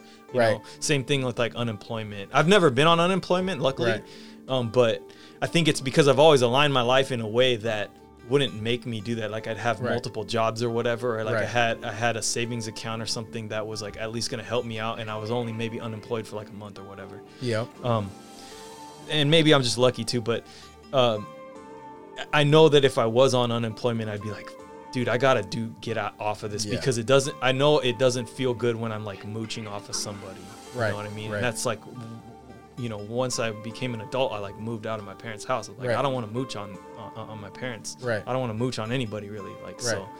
Um, and that's a that's a good habit to have especially when you when when you're trying to create something like for instance like a, a business or like a, a, channel Mm-hmm. um, and you're trying to uh, create something like a basically like almost like your own domain like you're, Mm. you're building your empire in this little bubble of yours so then you don't have to rely on other people you know so using the system to your advantage Mhm. or following the guidelines of the system so then you can get to a, a, a- place where you don't want to feel like you have to be uh, at the lower level of you know government support. Because now when you're on government support now you feel like someone owes you something. You're, you're always going to feel like you're privileged. Mm, i just remember working at a, a pharmacy uh, Mhm. and people that were on welfare they they would come in and they would complain all the time about their Oh. prescriptions. And and they're like wondering why is this not covered? You know? Mhm. and they're like oh because you it was like something very small because you didn't renew your card you know? And to be on welfare or on a, some type of government assistance you still got to do paperwork and keep up with it you know? It's not gonna just like oh it's gonna renew itself Yeah. you know? So so having that feeling of of like not relying on the government or other people i think is it, it makes you achieve uh, a, a higher level of yourself you know Yeah, for sure. If you're So- relying more on yourself, I think it's just a good virtue to have. I mean, I definitely think um, government is a drug in in that sense because like the more government you end up needing, the more you like have to have, right? Right, right. Because n- you slowly become more and more hooked on the thing because you can't live your life without it. Right. Where, where you can, I can conceive of a, a place where there is no government and it runs fine. I mean, actually, uh, you hear about these like, um, what is it called? Um, the uh, the Amish people Yeah. essentially that's a socialist community that Right. doesn't live on a government i mean they they they're governed by the united states but Right. they essentially don't really do, i mean they just pay taxes they they set up some stuff to, to so people can buy their products and they can afford their taxes everything else hmm. they're just sharing among themselves and i think that's that's like a spot where you see like socialism working because Right. everybody there is working their ass off to make it happen Yeah. but as soon as you get motherfuckers in there that are like, I don't want to work. Right. I just want to. I want you to work and give me that. right. That's when they're like, well, you got to get out, dude. right. You know what I Capitalism. mean? I mean, like I don't know how those works, things. But I, no, I think it I think capitalism is is good, but I Right. think the the like you know I think you have capitalism and socialism on two different sides Mm-hmm. of the coin, right? Mm-hmm. And they both, I think they both work Mm-hmm. in different areas, but you go to the extremes and you get into big problems. Like Yes, for capitalism, I I, think it's good because it it creates a lot of competition between people, which drives up innovation and it, it, it it's very helpful for stuff, especially if you are dirt ass poor, but you Right. have a lot of things to achieve in your life, Right. And you put your mind to it. Capitalism is gonna make you Skyrocket, s- yeah. skyrocket. Yeah, I mean, Right. look at Jeff Bezos. You see the pictures of that guy back when he. Yeah. First started Amazon and he's Selling just this, like books. That's- nerdy dude, yeah, crazy. selling books and stuff. That's and now he's like fucking jack dude, like Yeah. hella money, just like chilling. yeah, just chilling like yeah, for real, looking like Lex Luthor or whatever. Yeah. Like that's a story of just a regular ass person like me or you who just soared to the top. Yeah. Because he he was extremely determined. I mean, I'm I'm sure there's a fair fair amount of luck that went along with that. I mean, and definitely a good idea with with Right. what he did with Amazon. Um but like you know, and capitalism let him achieve that, right? Right. Now, when you get to the point where you're you're up there and your capitalism is now just driving you to keep doing stuff so that now you're like using the lower parts of your company to make you even more rich it's just Mm-hmm. feeding into your greed so i think when you get to that other that other side of the spectrum capitalism gets kind of bad because it, Mm-hmm. it's, Yes, it, it makes greedy people I agree. like uh it, it, it it's good i guess it makes them thrive the greedy people thrive in that so Mm-hmm. i think if you had capitalism without greed dude it's a great system for sure Yeah, I agree. I, and I now 100% socialism on the other side i think if you have socialism and hard work it works well because you if everybody's working hard and Mm-hmm. equally it's going to be a great system like when you look at um, when you look at um, the amish Mm-hmm. right they all work their asses off they all have their own duties and stuff and they have this small community that works very well to get together and you know as far as i can tell like they have they they're they're tightly knit and they you know they live Mm-hmm. they live their lives separate from all of us i mean that's kind of the ideal socialist community but Mm-hmm. again like you start getting like lazy people in there. Oh man. and they just leech off the system Mm-hmm. it gets you, it gets really bad and so i mean you got socialism and laziness in the same world it, be, it, it Mm-hmm. turns into chaos so in my it's bad. opinion in my opinion uh, you know we live somewhere in the middle where laziness and greed exists and Mm-hmm. you want to have pieces of socialism and capitalism in the same system Mm-hmm. like you gotta dance delicately around it i Yeah. think in general i would probably stray more towards the capitalist side Mm-hmm. in my opinion because it, it, it allows for more freedom Mm-hmm. but i do think that there's there's some good socialist ideas out Right. there that you know warrant some some thought you know Yeah, it's a um I think it's a very touchy subject with like I guess it all depends on what side of this the, the coin you're on, you know. And um not all of it is bad, you know, and not all of it is good. So, I think you just have to take it with a grain of salt and and think that like whatever works for you, you know. Like anybody can be the president, but how are you able to adjust to the next presidency. You know, if you look at a lot of these uh, CEOs, they they look at what the next president uh, is going to write into, you know, in, into law, or if they even Yeah, do, yeah, no. or or or like uh, what their policies are. You know, so I think that whatever happens in the politics side of things, we just have to be um, up to date and always learning. Yeah. And I think that's another reason why our system is so messed up, because in Europe and in uh, in Japan, they actually school is very very uh, strict. You know, they learning things is like that was second nature, right? And um, even if they're they're not rich, like learning is a part of their life, you know. And um, I think that's why a lot of their society is like more peaceful, in a sense, and there's not as much chaos, and there's actually some type of an agreement, you know, uh, from from the political political side of things, and it's very clean, right? So if you go to Japan, if you go to like uh, Sweden or somewhere, it's it's very clean. I, I think it's yeah. because they have very high restrictions on being dirty. You know, like you have less See? freedom in those countries. You know what I mean? right. And in America, everybody is all about freedom. You know what Mm-hmm. I mean? Uh, bre- breaking, for instance, is like, uh, I think it's a child of that kind of thing. Like everybody Yeah. in America was like, we want to do our own thing. Mm-hmm. Breaking, we don't want to dance like them. We want to we want to dance like the way we want to dance. And so Right. we created something you know out of that pure freedom so Right. it's a it's a very fundamental like american thing i think Right. um and so but anyways like in america you I, I don't think you can do what they do in like europe or japan because essentially you say okay well you're going to give up a bunch of freedoms Mm-hmm. In order to do this and you got a lot of people that are not willing to do that i mean in general i usually say i'd rather like let people do what the fuck they want than like restrict them as long as Right, they're not right. like committing crimes and doing stuff like i don't really give a fuck like uh, i mean even like with drugs and stuff like i don't really care if drugs were legal like Right. If you want to do drugs go for it like i don't care like as long as you're not going out like selling it to kids and shit Yeah. you know what i mean Yeah. or like doing some shady shit with the business side of it like yeah. Yeah. if you're just at home shooting up drugs or whatever like i mean We actually talked about. No, yeah, we did. at, lunch, uh, dinner over dinner. yeah yeah yeah i mean Now that I, I think about it. Yeah, no, Hmm, j- interesting.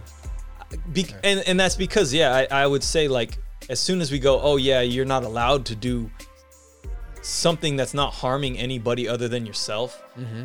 uh, and we're restricting it. That's like literally taking a freedom away from somebody. Yeah. Whereas like, you know, we don't do that to smoking. right. We don't do that to drinking. We don't do that to a lot of things. So I'm like, you know, may and maybe those drugs are a little bit more dangerous or whatever, but Yeah.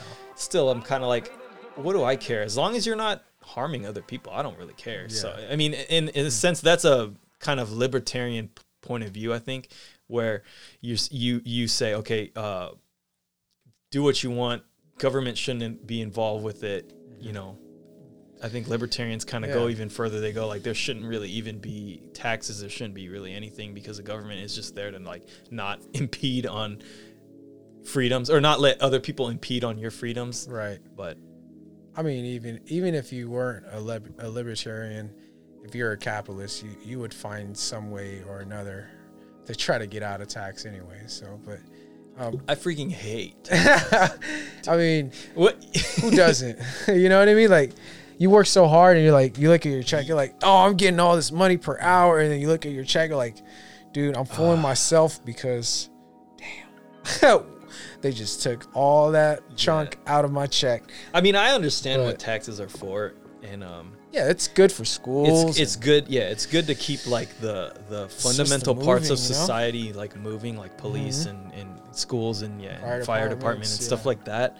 And I'm all about that, and even mil- military too. I definitely think we go way hardcore with our military in America, Mm-hmm.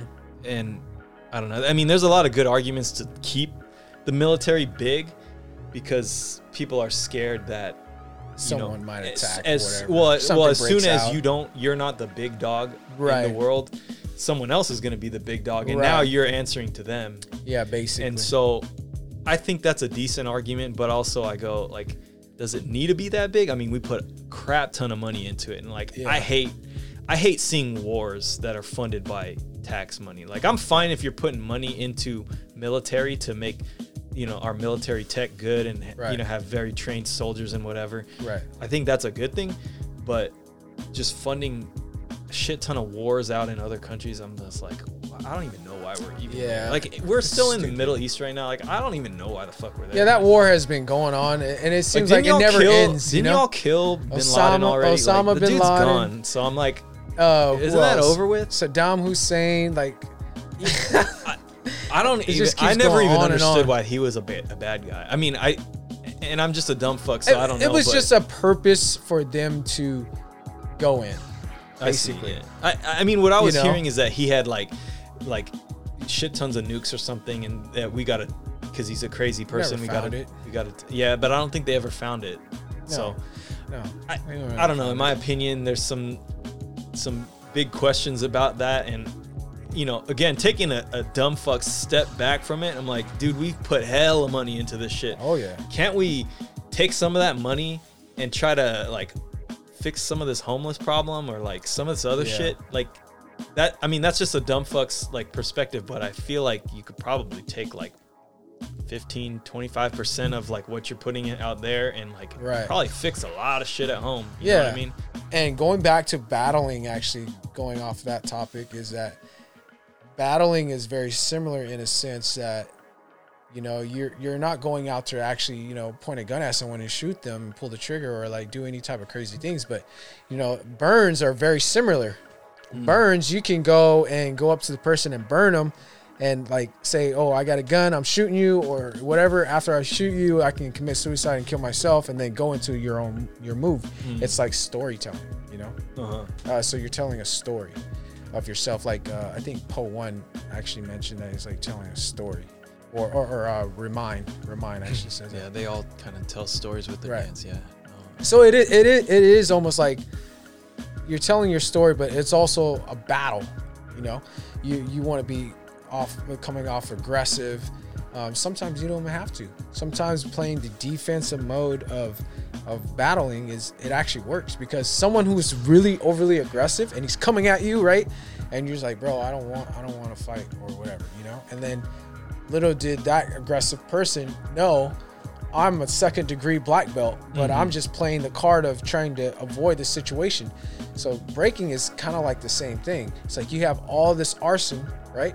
The art, this arsenal, and then this guy's coming out like guns blazing. He's throwing all these power moves and everything, but then you're in the background. You just come out like a rocks, right?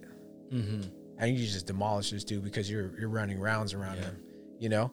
So in battle, in the battlefield, real battlefield, and in breaking battlefield, it's very similar. I don't think that there's there's like a big difference in that in that uh, essence because it's how you strategize your battle. You know, you can come off very strong in the beginning, but your second round might be be whack. Mm. I'll come out not as strong, but it'll be consistent all the way through. Mm. Versus you're gonna gas out in two rounds, Mm-hmm. and that's exactly what Hong Ten but did to the that, that one guy he just battled recently. I forget his name. Oh that dude that looks like the guy at the freaking dim sum place yeah, he had a do rag and everything. He kind of he looks like do-rag? Uh, oh i didn't even watch the battle honestly i was like uh, but yeah, he he. He, he threw like very short rounds, right? And he came heck aggressive. And Hong was like, okay, you want to come aggressive?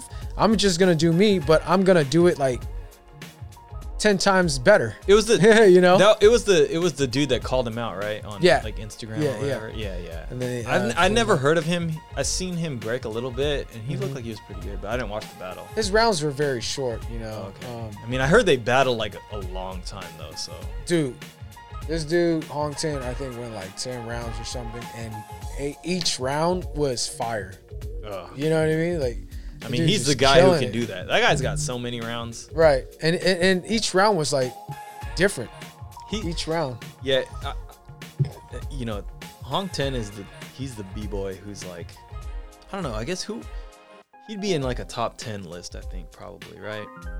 Would you put him in Uh, a top ten list? oh, I, who I would your say, top ten list be? I guess. I, I I would say Hong Ten would be like my top five, just because of that battle. Because when I was coming up, I, when I first saw Hong Ten, I didn't like his round. I didn't like the way he broke actually, because uh, he was like very sloppy, and then he would do a move, and then he would mm. fall out of it, and then after that, he would cover it up with like a flow or something. Mm-hmm. But it wasn't until he went to the military where his his breaking actually got really good. It got mm. cleaner. He was more disciplined, you know, in his rounds. He was like more conservative. And when he had his moves like thrown out, it was like set up to the point where it was you, you didn't know what when it was gonna come out. You just knew that it came out and it was like, damn, you know? And it was way cleaner. Was that when he came? It was like the second time he won BC one. Was it that one? Because I remember he there was like uh, yeah, it was the while- second time he won BC one. Yeah, he was like that's when he was like, he he. It looked like he was kind of at the end of his thing, and then. He, he disappeared for like a couple years or something, and Yeah. then I, I'm guessing that's probably Military, military. yeah. And he came back to BC one, Right. And he was just going off, and I was like, crazy. dude, he just he he fucking made everybody look like a joke. Pretty And I was like, god damn, this guy is crazy. he's a machine. I mean, and he was Yeah. already amazing before then. Right. So, I mean, I would say that he's he's probably in my top ten. Right. Um, just purely because he's. I mean, he's just had he's had such a huge influence on like the battling aspect of breaking. Like, Yeah. he's just. I mean, he- He's he's, bred. He's bred for it. You know what I mean? Yeah, his his mentality. I like. I just like the way how how how calm he is too when he gets out there. Yeah, he's Like he just his stares natural you world. down, you know. Yeah. And and you're like a zebra, and he's like a lion. Yeah, Right. And he doesn't care. He doesn't Yeah. care what you just did Right. either. It's like, oh yeah, you can do the dopest stuff, but Yeah. dude, I'm Hong Ten. I'm gonna I'm gonna hit you with some fire. yeah, I'm gonna hit you with some fire, and then I'm a, I'm a, uh, yeah. And if you threw out a round, it was it was it was fire. Also, I'm gonna put out the fire, some water, and I'm gonna I'm gonna blaze it back up with my own. Yeah, yeah. you know, Definitely. And he's got long ass rounds. too. He's just got Hella so crazy. many goddamn moves too. Dude. It's like dude, it's crazy. that was man. the thing with his his second time with the B with the BC one win. I remember I was like, "Oh, he's already done with it. He's out, he's out of moves." And then he hits some crazy move. I think he like took his shirt off and then threaded in a backspin or something and hit some Oh, crazy freeze and I was like, God remember that. damn, like this fool is still coming out with new shit. And I Yeah, was like, it's dude, crazy. like this is kind of insane. Right. Um, but yeah, I would say he's in my top ten for sure. I Yeah. Who'd be Uh, your number one? Um, number one, man, it's hard to say right now. Yeah, it is. I, it, I I don't know if I could say a number one either. I'd probably have to say a top three, probably, or top four or five. Like the Koreans definitely are like killing it, you know, like um Hong Ten, like Wing, uh uh was it uh Jinjo crew was like I like Jinjo Crew. they're they're re- they're really killing it. And then um, all of a sudden they just kind of like a lot of them just fell off because maybe they the family or, or whatever, you know. They might they might have also gone to the military too. I don't know. Something. Yeah, I don't know. But um, I mean that, that that's a crew that really changed the game in terms of uh, like uh, crew battles and stuff. Like FE is hella tight. When FE Is was in his prime, Okay, I think I know who. F- is that the FE is that's sick. the air chair dude or whatever? uh, FE, He does yeah, like- he kind of air chairs, but then he he does a lot of moves like he does stacking like uh, with his uh, his legs crossed. Like yeah, this. yeah, yeah, yeah, yeah, yeah, yeah. yeah, and, and he's dope, bro. He like the way he moves is like very controlled. Mm-hmm. Um, but FE was dope. I I would say right now, man, it's so hard to decide. I don't know a lot of the newer b boys because the younger kids are getting really dope too. You know. Yeah, what's that little um King Malish or something? See, I don't. The little that- kid, he's like know. A Russian, Russian kid. kid. He's that like does the crazy nineties. 11 or 12. Yeah, he does like 50 90s or something. That kid is crazy. Like he's just breaking a new Yeah. record every day on Instagram. I'm like, God damn, this little kid is crazy. Yeah, like he's dope. like you yeah, he's just using cheats or something. Like he found the cheat codes. Yeah, exactly. He beat he beat Super Nintendo like hella times. Yeah, he he used the, all the cheat codes and Yeah. he beat it at 11. I'm Yeah. Like you remember That's when crazy. Tony Hawk did a 900? Yeah. And then like a couple like, years, yeah, a couple years ago, like a little kid about the age of King Malish, Malish did like a 1080. Damn. I think he did a 1080 switch, so he was like, uh, Yeah. he came up um, switch footed and went 1080. That's crazy. So bro. it's like, it- just shits on like all these old guys, all these old guys. So I'm like, that broke the record or did something crazy back then. yeah. So, but yeah, I just look at it, this kid Malish, and I'm like, dude, he's just he already beat every everything.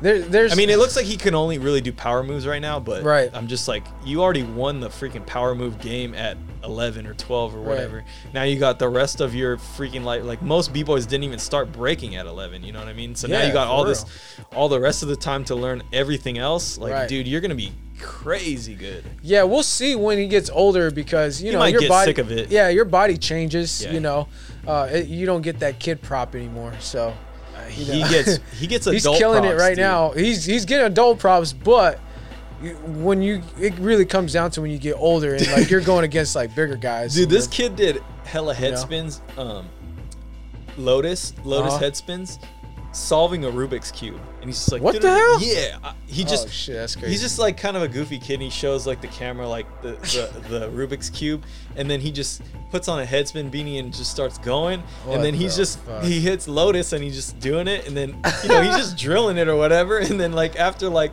you know. t- Uh, 10 seconds or something he, he stands up and he's like it's solved Damn. and I was like, fuck. that kid is out of this world. Like, just That's imagine- nuts, bro. Imagine if someone did that to you in a battle. You know, whatever age they are. Like, I'd be Right. like, fuck, dude, that was kind of fucking crazy." I already lost that round. yeah, exactly. I, I lost that I'm round. like, hey, Kurt, go. yeah, exactly. Like, hey, who wants to go? Not me, dude. nah, I'm good. Send it with someone Send- else. Yeah, You send know, who's- uh, B Girl Tara out. where's that? yeah, exactly. Yeah. That's hella Yeah. funny. No, uh, like little kids and shit nowadays are good as hell. I mean, yeah, uh, it, it, it remains to be seen like what the longevity of them will be. Um, you know, they, I, I imagine they probably got good teachers. You know, good. I, I imagine their, you know, their um, their parents are like b boys and b girls at one point, and Right. they like got them into it really young, and then they probably even coaching them and stuff. So. Um, Yeah, they probably have some gymnastics background too. I wouldn't doubt. yeah, it looks like know? they probably do. Yeah, I mean, we weren't as privileged as those kids, but Hell no. like, Washington Center, Damn. like that. The privilege we got at Washington Center was like a dirty ass floor to like, you know, learn how to windmill, and like the not, privilege was uh, building not- our immune system. yeah, not get tetanus or whatever, not get like, you know, yeah, that's great. A Not- staph infection. yeah, staph infection on that. I mean, dude, I remember Vince had a staph infection.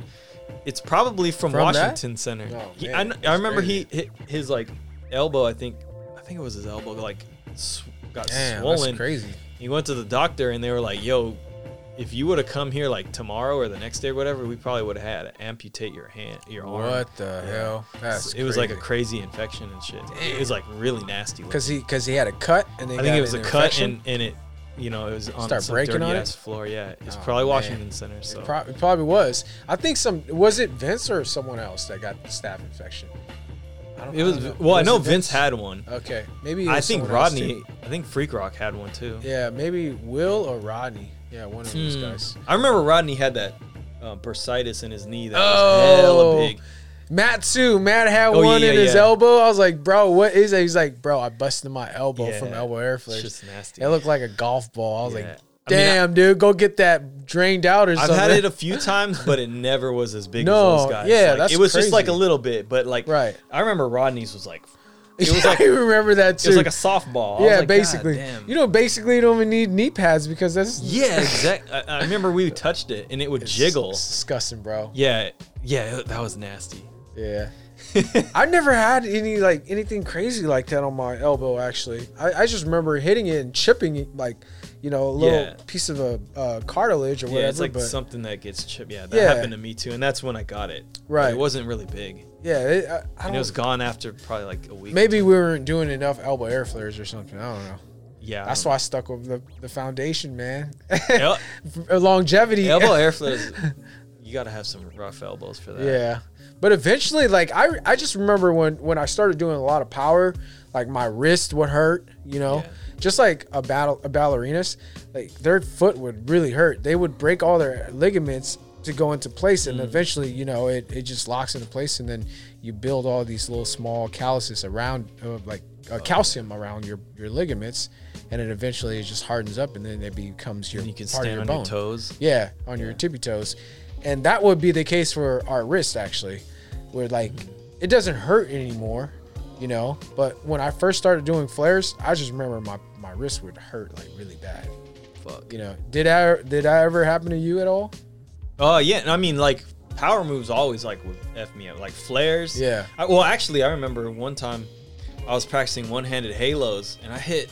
uh, It was with Low, and Low obviously can do like a crap ton of them, Oh, like yeah, ten of them, and so he was just doing them, and I was like, "Fuck it, I got this," and I hit like five of them, and I, I was like, "No, I can do one more," and I went for like a sixth one, Yeah. and I was just too low, Yeah. and I caught it like hella weird, and it fucked my Ooh, it like I know you what know you're talking about. screwed up my uh, wrist and it's never been the same after that And, like Yeah. after that every time i do too many halos it starts hurting and so i have to stop Yeah. and when i do flares or like air flares or 90s or anything like if i put too much pressure on it it starts hurting again so Yeah. it, it, it like really restricted like the combos i can do so Okay. that kind of made me stray a little bit away from power moves since then Right. um and then i had a lot of shoulder injuries too um, Yeah.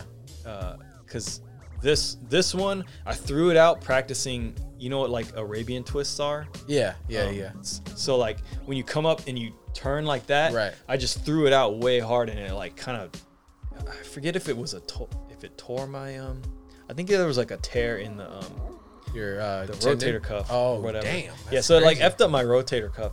Wow. And it just never really healed perfectly. Right. And I've been I've seen like a doctor um, a couple times and some other like physical therapists and Yeah. they're like, yeah, you lost a lot of range. And, You know, so like I don't really have a lot of range in this um in, in my shoulder on my right side and then Right. on my left side I was practicing this move with um with Errol and a couple other people where we, it was a routine Mm-hmm. where I don't know if you ever seen this, but you remember the old routine we would do where someone's on the ground.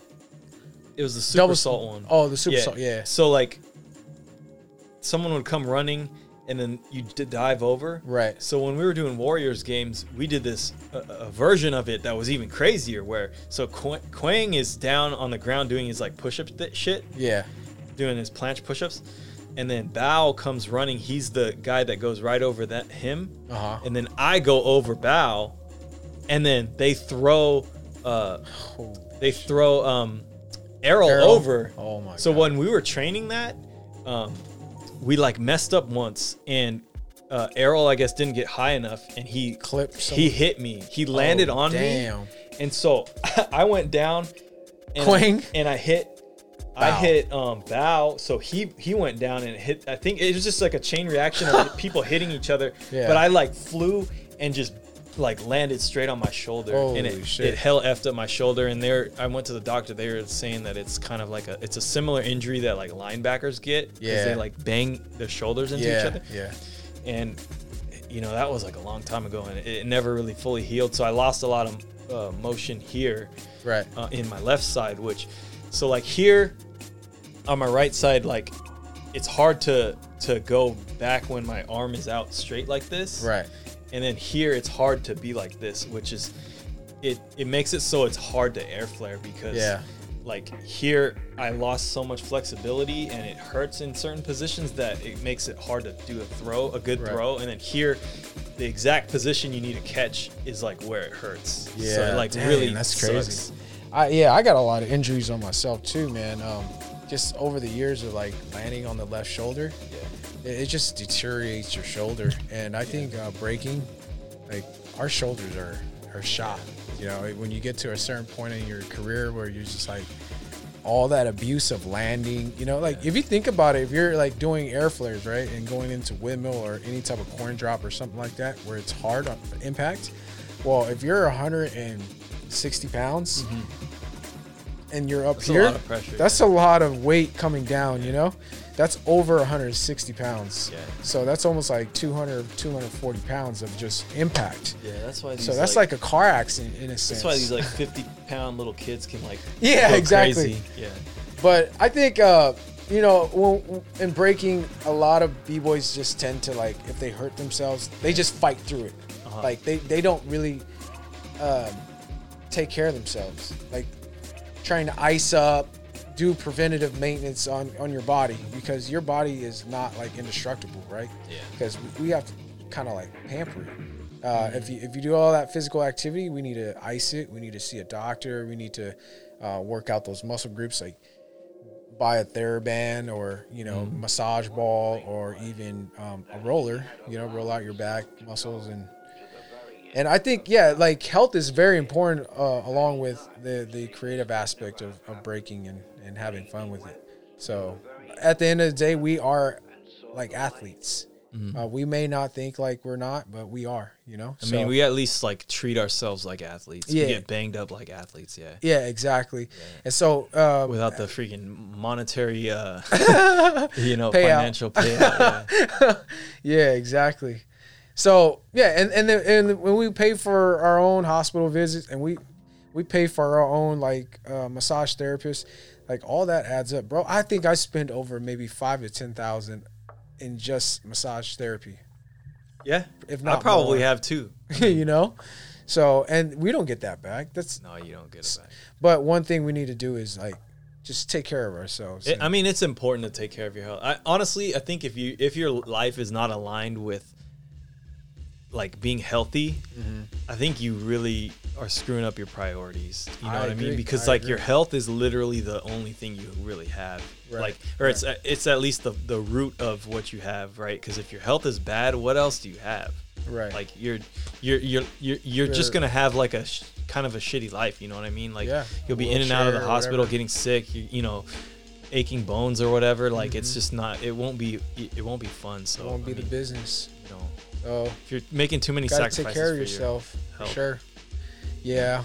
Do you, so do you think that that has changed the way you break now?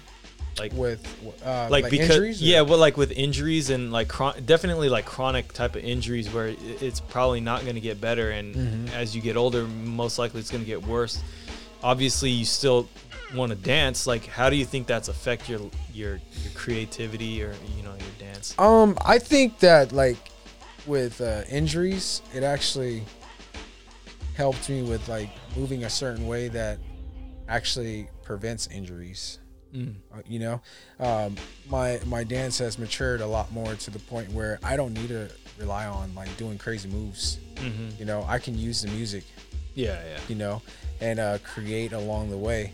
So, in a sense, my my my my movements have become more mature, Mm. but also young at heart because I'm still using character, Yeah, you yeah. know, to to incorporate that with my dance.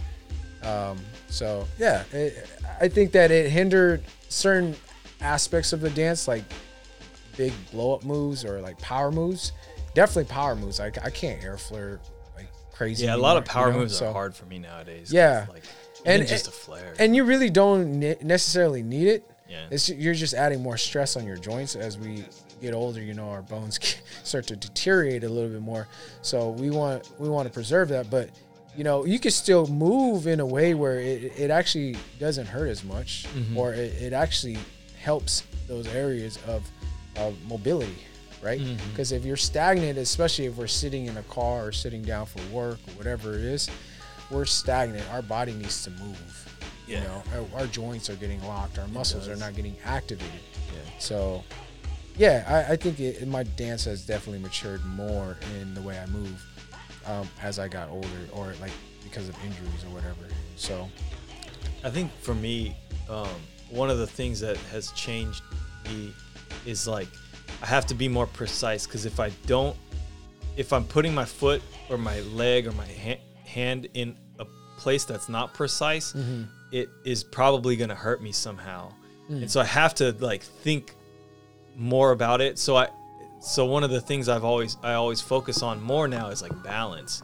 Is every position I'm in, right, I'm I'm precise with where I'm putting everything, and I know that I'm balanced so that I'm not gonna fall down and like injure myself. right, And so I think it's made me more exact, which that has uh, a- affected the way I dance now. I think. Right. And so like, cause back in the day, it wasn't so exact. It was kind of Right. like let's just see what happens. Right. And then but then you get an injury, and so yeah, it would have been nice to go to my young self and be like, "Yo, you're gonna fuck yourself up. you should be more precise." right, right. You know. And I and I think that like uh, when when we're younger, we uh, we're more loose, right? So you don't we, give we- a fuck. Yeah, you don't. You just kind of throw your body like, ah, man, this won't hurt. You know, I bang my knee on the ground like with no knee pads, and then later on you're like, I need the knee pads. but uh, one thing I noticed is that if you don't do a move full out, you will hurt yourself. Oh yeah, yeah. You know, if you half-ass it or you're just trying to say, okay, I'm gonna try it and see where it goes, Mm-hmm. versus I'm gonna do it and I'm gonna, I'm gonna try and hit it. Yeah. You- you- There's a there's there's a difference because you're not really fully doing it. So then certain movements of your body is not actually committing to it. Yeah. You know, so you got to commit to those movements. Otherwise, it's it's like you're like up, one foot in, half foot out. You know. Yeah. so you're, half, you're half-assing. yeah, exactly. So it's either all or none. Yeah. and Ain't no such yeah. thing as halfway crooks. Yeah, halfway. Yeah, exactly. Halfway flares. Yeah, exactly. Maybe like uh I don't want to say names. Say it. No, just no. I'll have to bleep it out. Yeah. but anyways, um yeah, man, it's it's been a journey, dude. Like fucking just coming along. I've known you for hella long. And uh now you got your podcast and yeah, it's fucking yep. It's, it's trying to grow moving, the podcast. moving along. Yeah. Got like I don't know how many subscribers. Not that many. it's all good. It's all about the work. it's okay. I love every single one of you. T- All two of you. Plus three. Now I'm gonna go home and uh, Adam. I'm my own biggest fan. Like one of the Yeah, right. subscribers is me. No, I'm just kidding. That's hella funny. Um, well, dude, we're hitting two hours now. Holy shit! yeah, it's so been we that can probably long already. Wrap huh? this shit up. Um, well, so where can people find you if they want to talk to you? Uh, you can follow me on my Instagram page. Uh, I keep forgetting what it is actually. Uh, let's see here. It's uh, Instagram is going to be uh, b boy underscore swells on Instagram, and then yeah, I'm more on Instagram. I mean, Twitter if you really care enough. I don't tweet. Oh, you got a Twitter? Yeah, I have. I made a Twitter for this show, and I don't even use Twitter. I Oh, just really? I have it linked to my Instagram, so I just post everything on Instagram. Oh yeah, and then it just yeah. Yeah. It's it's it's a lot. Twitter seems like a shit show, honestly. Like Yeah, when I have gone on there, I just see like craziness and like Yeah, just crazy people saying crazy stuff. And I'm like, I'm out. you just gotta be careful who you follow. Like if you start to follow people and then then the algorithms start to populate, Yeah, no. and then you're just like, oh, I gotta get. It's like, oh, I mean, I th- it seems like all the news people are on there, and they're, they're it's Yeah. just all some crazy news shit. And yeah, I try to I try to bleep all those out. Yeah. like certain things like. Like okay, CBS is cool. I'll, I'll just kind of look at that stuff and read a little bit. Thing. I'm more into stocks, man. Honestly, I, Yeah. I'm, politics right now is like it's all it's, a shit it's in the past you know like it definitely makes a big difference when when someone gets into office like where where the the future is going to be in the next four years or whatever. Um, so then that way you can plan your investments accordingly. But other than that man i care less about politics. I just want to know that we get someone good in office that's going to be uh, good enough to represent the people you know because this is america and we got to be united so I want to see a b boy run for president. yeah, that'd be hella funny. Who would you recommend a B boy to be running for president? I don't know. None of them really. B boys are bums. Yeah, they. We need a b girl. we need a B girl to run for president. They got the shit together. Yeah, they do, man. Guys is like always fucking shit up. I swear to God. uh, yeah, but I don't know. I can't think of anyone particularly. Someone who needs to be smart and yeah, I don't know. I, but I, I want to see someone who's like, um, I guess who just like you have more of a relationship with, like, because I feel like every person that runs for office, whether it's president or whatever, it's just some like old motherfucker that I don't care about. I'm like, you know what I mean? exactly. Like you're out out out there playing golf, like. I don't give a fuck about golf. Like Yeah, you're out there whatever. talking about something else. Like I don't give a fuck about any of that shit. So Right. like it, it feels weird to to to like vote for somebody like that, you know. Whereas like if freaking you know Rodney or you know Freak Rock came out and was like, I'm gonna run for president. Vote for Who's me. gonna- Who's gonna vote for me? Like, like, let's let's go. I know this guy. He's crazy. I mean, he's it gonna can't be- go. he's gonna go and make the stock market crash. Let's do it. I mean, it's not gonna. it can't be as Oh, any crazier than what it's been now. I mean, I don't know. Yeah. It seems like the whole world is on fire, and I don't know if it's the president's fault or whose fault it is, but it's just like. I don't know. I China's look, fault, man. It look to me. It looks like you got a whole conglomerate of like just old, old ass motherfuckers that just need to get the fuck out. You know what I mean? Yeah, and so like if you just got rid of them, there's a lot of young people that are in politics Mm-hmm. now. Um, that actually seem to like have some interesting ideas and they're more willing to like work Right. with each other like Right. across parties. And I'm like, why don't you get more of those people and get rid of these old pieces of shit? Like, you know what I mean? right, right, right. You know what I mean? yeah. Uh, But you know, that's just the po- politics game. Is is who you know. You know what you know. It's Yeah. who you know. And a lot of these guys, they they just don't know how to give it up. Like it's just Yeah, once they get the power, they're Yeah. like, oh yeah, I need It's more, I need more, I need Right. more. Yeah, I mean that's why you need someone who just doesn't want power. right. Or they have a term to their power. Yeah. Like, okay, if you're a senate, you can only be a senate for this X amount yeah, of years. I don't understand why there's you know? not term limits. I always thought that there was before, Yeah, but then I recently exactly. found out that there's not. And I'm Not like, for a what the senate. hell? Yeah, it's Yeah. crazy. Which, which actually, that's one good thing that Trump was talking about was he was saying like there should be term limits, and he was Right. like putting forth a bill to do it, and I think it got shut down because I, I can't imagine anyone in Senate being like, yeah, definitely, we should like cut my term off, like you know what I mean. So that shit got shut down for sure. But I was What like, what if he put a term on his own age? Like you have to be, you cannot be above 65 to run for president. dude there's people that are 80 that are in I that know, are in i mean what's her name um that old like like what's that like crypt keeper looking lady um, speaker of the house Oh, uh, Nikki, Ni- uh, uh, Nancy Pelosi. yeah yeah dude she's freaking 80 Is she really? yeah Wow, how, how many 80 year olds do you know that are not like tripping like yeah, I don't know, man. I, I mean I, I, if i was 80 I mean, I don't even think I'll make it to 80, but if I did make it to 80, like fuck that, I'm not gonna be. bro, I am not speaking for Like, no I'm- one's house. I'm, I'm out, yeah. Dude, I'm like, bro, I, can barely speak at home. exactly, exactly. So I didn't, I didn't realize she was that old. I mean, Bro, she, that's I mean, crazy. she- I guess she cleans up well, but I'm like, dude, yeah, right? yeah. I, someone pointed that out to me, like she's that old. It's like, fuck, dude. She What- reminds me of like a, like a like a secret society, like super clean and like, like if I speak, everyone hears and has to listen. Oh, You know, like that's the persona that I get. I. You know what I always. Because I'm the speaker of the house. Like You know what I? Oh yeah. You I know what I, know. I kept thinking like you know it'd be hella crazy if like you find out that she's just a robot, and and it's like Hillary Clinton is like controlling her or something. oh shit, that would be crazy. That would be crazy. Yeah. Because she kind of looks like this robotic, like, you know, like Yeah. straight face, like laser eyes, like, damn. Do you your face have any facial expressions? Yeah. Seriously. So it's, it's hella funny. Yeah. No. I mean, yeah. Politics is crazy. Um, I mean, we should definitely Yeah. get out of it. You know. Before we turn into Infowars, this has been Right. Infowars. Thank you guys for joining us.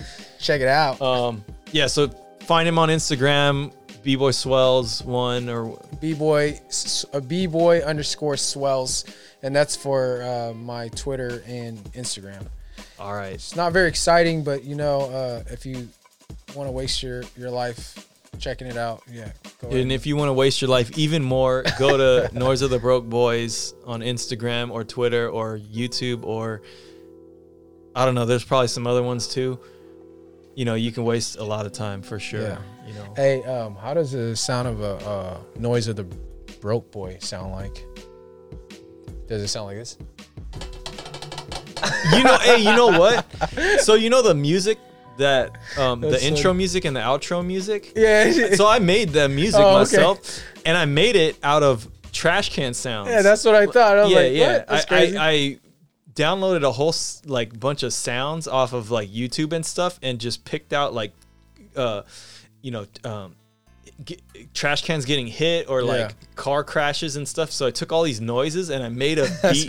I made a beat out of it. So Oh man. that you know that's a little Easter egg for people that actually give a Oh, fuck yeah. about the show. So yeah, so if you you want to uh yeah, check out his show, man. This it's my boy Kurt yep, and uh we've known this guy for mad long. yep. It's been fun. Well, so thank you guys for listening. Thank you guys for watching. Sorry this show sucks and it was really long. Peace.